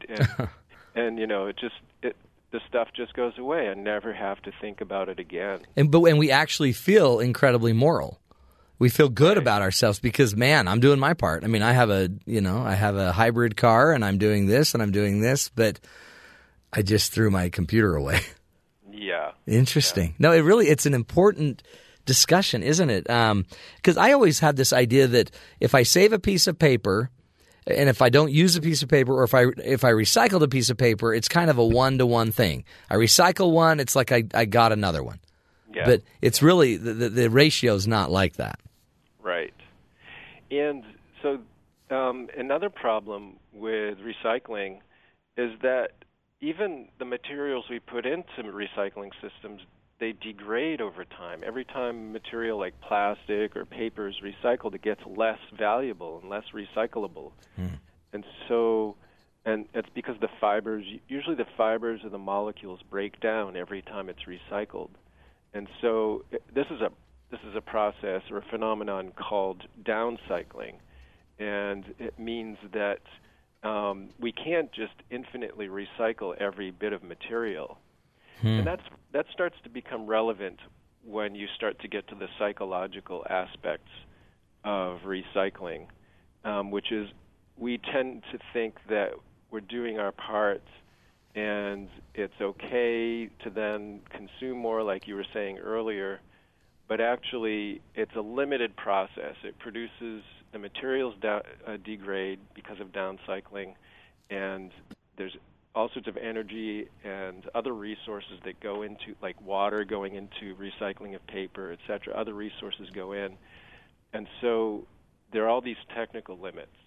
But then the problem, the basic psychological problem, is that the recycling concept produces what's called the rebound effect, which is that the whole point, the whole fact that we can recycle makes us buy more. Sure, it makes us consumed. Yeah. Yeah, this has been it's been confirmed experimentally. Some people did an experiment and published it in the Journal of Consumer Psychology, and they found out that when the option to recycle is present, people consume more. I think what they did was they had a computer printer, and they had a recycling container next to it in one case, and then no recycling container next to it in another case. And people would just print more when they knew they could recycle. Oh, that's called the rebound effect. And it's such an interesting dilemma because we really just – the answer is consume less, use less. It is. But we've promoted so strongly – recycle. Right. Hmm. And that's no accident, Matt. Yeah. What happened was that the whole, that recycle symbol, the arrows chasing one another, that was invented by the bottling industry. Oh. And the reason they invented it was back in the 70s, they wanted to, you probably remember the crying Indian commercial, Keep America Beautiful organization. Mm-hmm. That's an industry organization. And I'm not saying all industry is bad, of course, but that whole Keep America Beautiful and the recycling symbol also, which was eventually developed, it was developed specifically so that the industry could prevent bottling laws to be created. In other words, to be enacted, rather. They wanted people to clean up after themselves so that there wouldn't be any bottle legislation. Oh, interesting. Yeah. So you have to pay 5 or 10 cents extra for the bottle, and the bottle has a value, and goes back. And when the bottle goes back, you get the chance of the industry actually reusing it, which is the second component in the three R's. You were saying a minute ago about how recycling is not the only thing we should reduce. Right. There's three R's: reduce, reuse, and recycle, and they need to be approached in that very order, like buy less, reduce, and then of the stuff you do buy, reuse it, and then of what you have and you really need, but then you no longer need, you can recycle it. See, that's what needs to be promoted. I mean, like I was just hearing in the state of Utah, they're going to they may mandate for companies to recycle. But make it, I guess, a law that you have to recycle. But now that I sit here and think, I think maybe what we ought to demand is they reduce.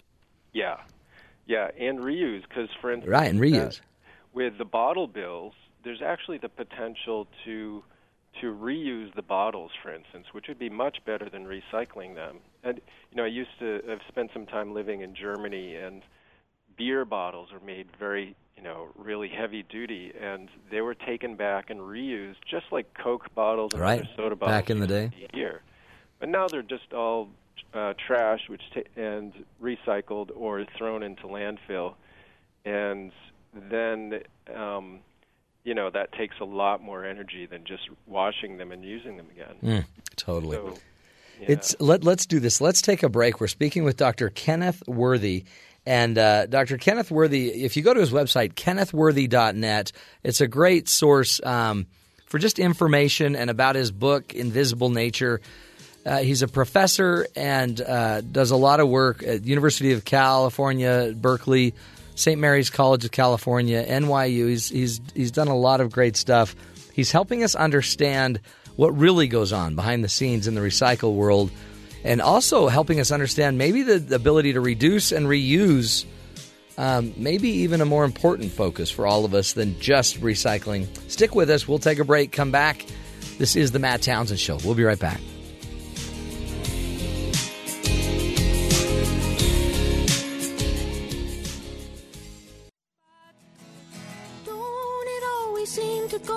That you don't know what you've got till it's gone. They paid paradise, put up a parking lot.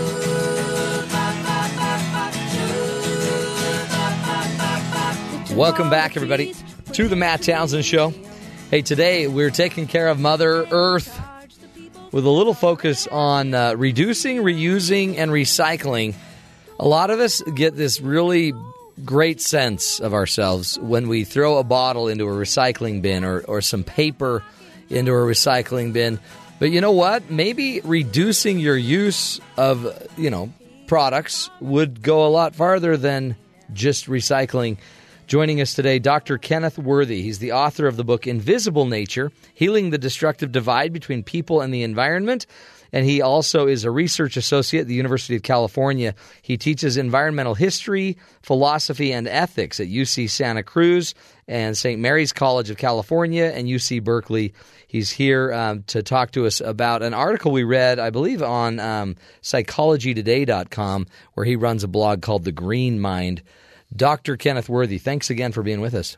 Oh, thank you, Matt. It's great to be here. This is such a – I would never – I love the earth, and I feel we have a major stewardship to protect it and to take care of it. And yet it's funny how we as humans end up corrupting something as good as even recycling, and not corrupt it, but we could do so much more. And yet industries lead us, and we're not as fully informed as we want to be, which is why I wanted to do this topic. Talk a little bit more about what else we could do to reuse and to reduce, and what else should we be doing when it comes to recycling to make sure we get the most bang for the buck? Well, one thing is to keep the 3 R's in mind always. Which is reduce, reuse, and recycle. So reduce just meaning consuming less, buying less. We all have way more stuff. I shouldn't say all of us. Everyone's not fortunate, but the vast majority of people in the country, we have way more stuff than we need. And there's a real tension built into our lives, which is, on the one hand, we have an economic system and industry telling us everything's better if we buy more. Not only in our own life, but in the whole economy. The whole economy is depending on growth. It's depending on the world economy depends on American consumers to buy more and more all the time. And by the way, that's one of the reasons why these self-storage units, that's one of the most rapidly growing industries. Yeah. People buy all this stuff, and then they need more space to store it, and houses keep growing too. But this tension is kind of an outcome of what I talk about in my book of being detached from the consequences of our actions, and these two worlds we live in, the one in which, our everyday experiences, and then the other world where all of these consequences are dispatched and, like the dirty recycling in Guiyu, China, and else, all these other problems that we create in the world and global climate change, et cetera, that people know about, but it seems like almost magically unreal because we read about it, but we don't experience it in our everyday lives.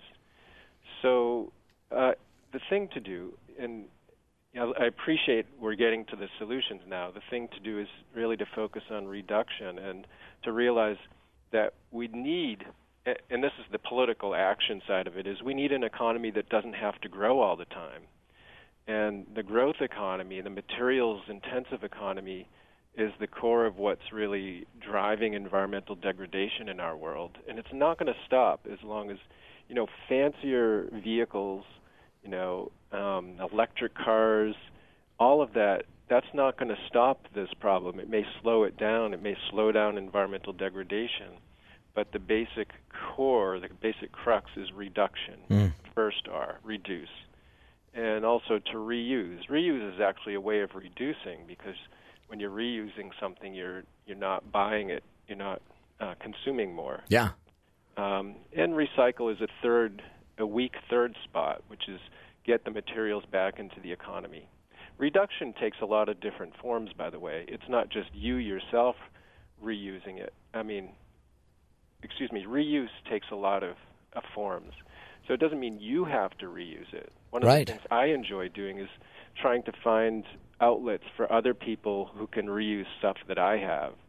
And the sharing economy, not the Uber sharing economy, but the real sharing economy in which neighbors get together and share tools. I love that. Instead of everybody having to own their own hand saw, or rather circular saw, which they only use once every 5 years. Share it. Borrow it. Yeah. Lend it. We have a tool lending library in my city of Berkeley, California, where citizens can just go and borrow tools for free. That's cool. Anyway, my book is about Invisible Nature, is about all of this. It's kind of a bigger picture for all of this, which is individual citizens need to start learning how our lives touch the world, how our lives extend out into the world, what happens with recycling, what happens when we buy a computer, what happens when we turn on the faucet, where's the water coming from? Yeah, it's not just coming from that magical space. But, you know, Kenneth, I wish we had more time. We're up against a break, but I can't – we'll have to get you back. This is, I think, critical for all of us to be able to open our eyes and just see the impact. Nothing is free, folks. The water doesn't just appear, and when you throw something away, it doesn't just go away. It goes somewhere. Go look up that book, Invisible Nature, Healing the Destructive Divide Between People and the Environment, from Dr. Kenneth Worthy, and just go to kennethworthy.net as well. Great stuff. We'll take a break, come back, visit our good buddies down at BYU Sports Nation, find out what's coming up on their show at the top of the hour. Thanks for joining us. Stick with us, folks. This is The Matt Townsend Show.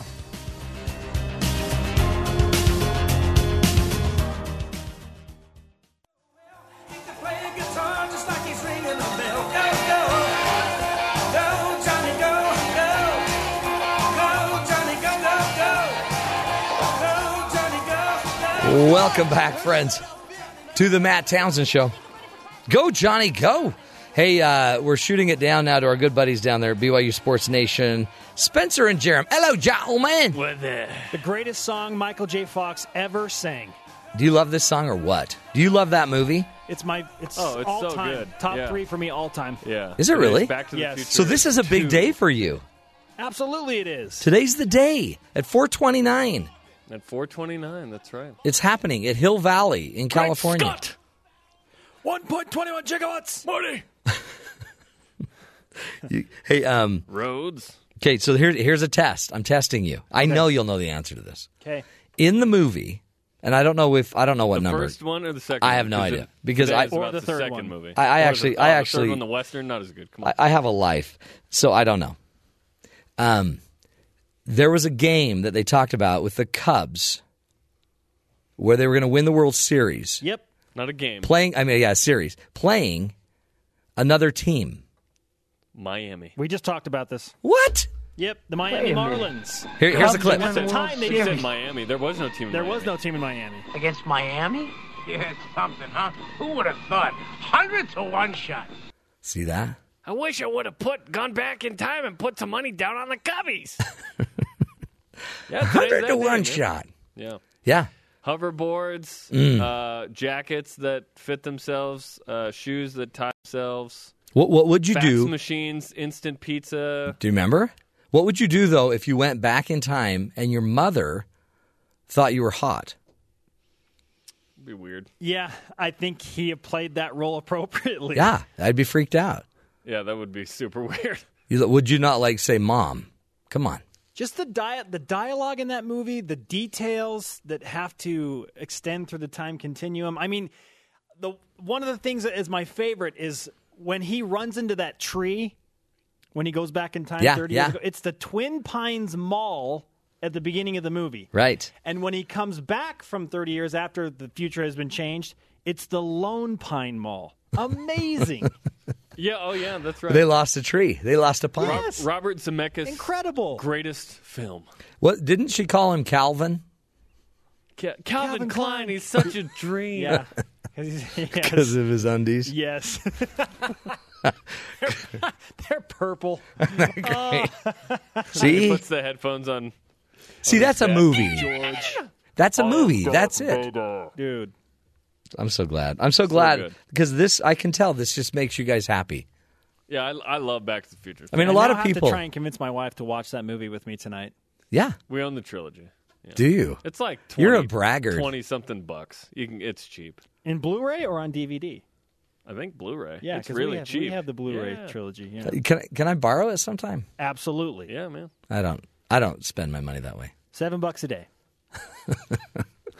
You'll loan it out. I'll get it watched in one night. All three of them. So good. It should be on like AMC all day. Don't you think? Totally. So I was debating, and I didn't know whether to talk to you about that or to talk to you about the fact that at least 1 in 8 of us are carrying around the cells of a twin that we consumed in utero. That's a fact? That's a fact, Jack. 12%. 12% of us actually started out with 2 cells. Ooh. What in the world? That's Ben consuming a twin in utero. Oh, my goodness. Stop that, Ben. Wasn't it Dwight Schrute that said, I was a twin. I became the dominant. Yeah, so I have the strength of a grown man and a baby. The Office. I was just thinking about that. Amazing. You guys are so warped. This is why we do the show together. I know. I knew if I threw that out there, you would take it somewhere crazy. Yeah, it was funny because Michael Miner's like, he got us into a room and he said, listen, we can't find anybody else to host this show. Yeah, we're desperate. Do you guys know The Office? And we said, yes. He said, okay, you're the guys. You're in. We haven't told that story before. But I believe it. And yeah. I know Michael, and I could see him doing that. We're currently working on a Netflix only documentary on the origins of the show. Oh, that's fantastic. Yeah. I would watch that. Unrated, unfiltered. Going to be amazing. Yeah, it's got a budget of about $20,000. We're expecting a gross return. I was told $200. Oh, sorry, my bad. Oh yeah, someone's $200. We're going to set up our iPhone and just record us. We're anticipating that we can grow that by at least 100% and pull in $400. No. So that's just out there, you know. We're not on, right? No, we're not on the air. We're just talking. Good. No, yeah, we're at a break. Man, I can't believe that stuff. I can't believe that you were only going to get 200, but Spencer's going to get 20 grand. That just seems like... Apparently they're sharing different things with Jeremy and Mayor with me. Yeah, that's happy to be involved. You guys are such a good team. Seriously. You're like twins that didn't consume each other in the womb. Oh my. We battled and then thought, you know what? Let's just call it a draw. We're too good together. So you guys going to do your show today? We are going to do the show. Loaded show. What's here? What's up? I'm going to do it in a white wig today. Perfect. Just like old George Washington. Christopher Lloyd, yeah. Okay, so on Back to the Future today, we are taking a wide-angle perspective of the BYU football season at 5-2. Cool. Yeah, asking how people have recalculated, if they have at all, their expectations given the way that things have unfolded. We're bearing the lead, though. Yeah. Yahoo Sports reports that Jimmer Fredette will be waived by the Spurs today. Yeah. Oh, really? Yeah. Bummer. He's going to play basketball for a long time. I don't know if that's Tuesday nights at the Provo Rec Center. Oh, stop. Or if that's in Spain. Yes. Or if that's with another NBA team. See, I went worst to first. Yeah, that was good. On that. He's going to play ball for a long time, and he's going to get paid to do so. That's too bad. Hopefully he gets another shot in the NBA. I have a feeling that might be over. Yeah. My ward team needs somebody. Yeah. I mean, if it gets that bad. Jerem's your man, Matt. Jaron. Jaron's all in on the church ball, dude. Like, is he in your ward? Yeah. Yeah, he totally is. In your ward. With legs like that, how could he not be? Jaron's all in on the church ball. That's a good show. Anything else on the show? Yeah, absolutely. Heisman Trophy winning quarterback Ty Detmer will join us. Holy cow. That's how big today is. We haven't even mentioned that we were going to have Ty Detmer on the show today. His nephew is the third-string quarterback on the BYU team right now. He's probably going to play against Wagner, right? He should play against Wagner. But where does Tanner Mangum's progress as a freshman compare to Ty Detmer's as a freshman? Ty is one of those seven freshman quarterbacks that have played for BYU before. You're going to talk about that, and Ty's going to give you his insight. Absolutely. That's good. Yeah, Ty shared something with me on Media Day about Tanner Mangum in the Under Armour All-American game. A fabulous story. Oh, cool. That he will relate today on BYU Sports Nation. I think this is a must-see show, a must-listen to, and a must-see show. Today's the day. Go, Johnny, go. You know, we got a little BYU basketball there. All access with Nick Emery, freshman guard. Are you going to pay any tribute to Back to the Future? Other than the white wig. Please. I know you will. Do you even need to ask? No, I didn't. I just was throwing. I'm giving you a chance to tease it. I hate manure. Okay. Well, that's all the tease you need right there. That's all you need. Well, hey, it sounds like a great show. I know you got to go get waxed and ready, so good luck. Make it a great one. You got it, brother. Don't embarrass us. Don't embarrass the brand. Too late. Remember the promise. Stay clean. Thanks, gents. Be good. Cool. Man, they've got good shows. Holy cow. When was the last time we pulled Ty Detmer in? How about never? We're still working on it. Ben, make a note. Take a note, Ben. I want Ty Detmer. I want Ty and Ty's wife to come on and talk about life post-NFL and all that stuff. Okay. Yeah, let's get people like that. Let's get Jimmer Fredette, his wife. They're wonderful. Yes, sir. Just while we're at it. Okay.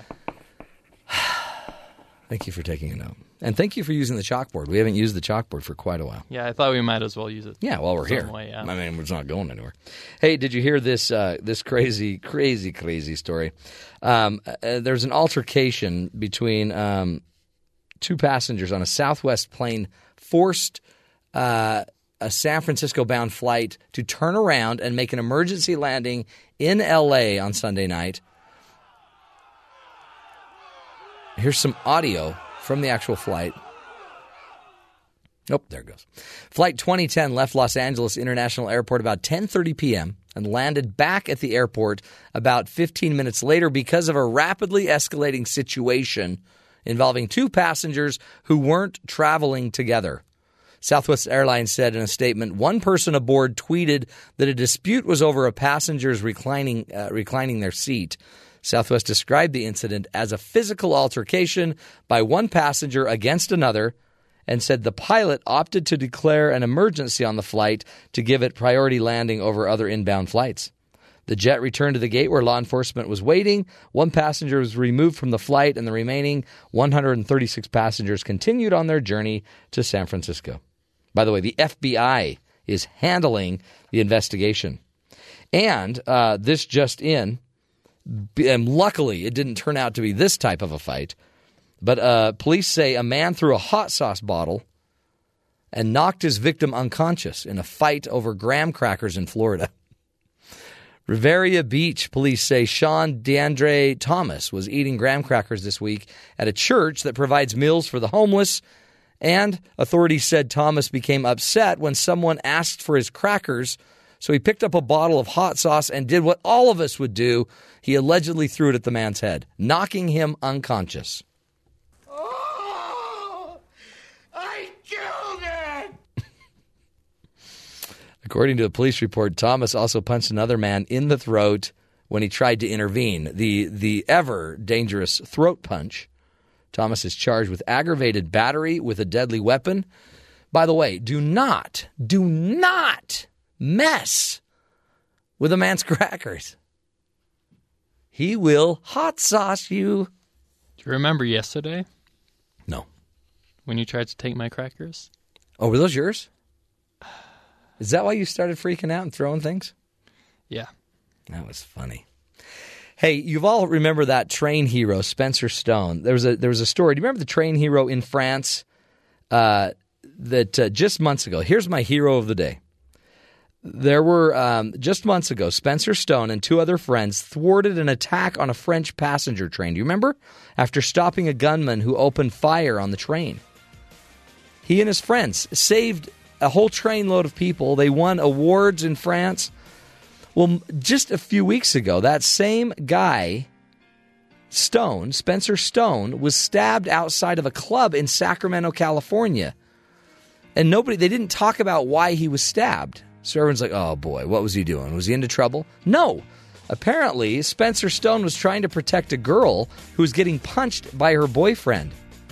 So Stone is said to have been enjoying a night out with his friends when he jumped into the dispute to protect the girl that was being hit. Stone was stabbed 4 times in the chest, suffering a collapsed lung.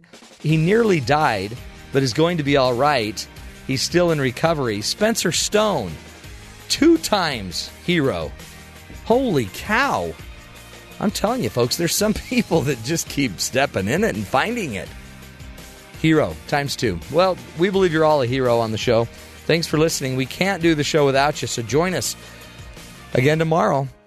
More tools, more ideas right here on the Matt Townsend Show, or look us up on iTunes or TuneIn or BYURadio.org. You can find those apps, download the podcast, send it to your friends that need it, of course, and we'll be back again tomorrow with more information, more ideas to help you see the good in the world. Until tomorrow, take care of each other, love the ones you're with, and make it a great one. We'll talk again tomorrow.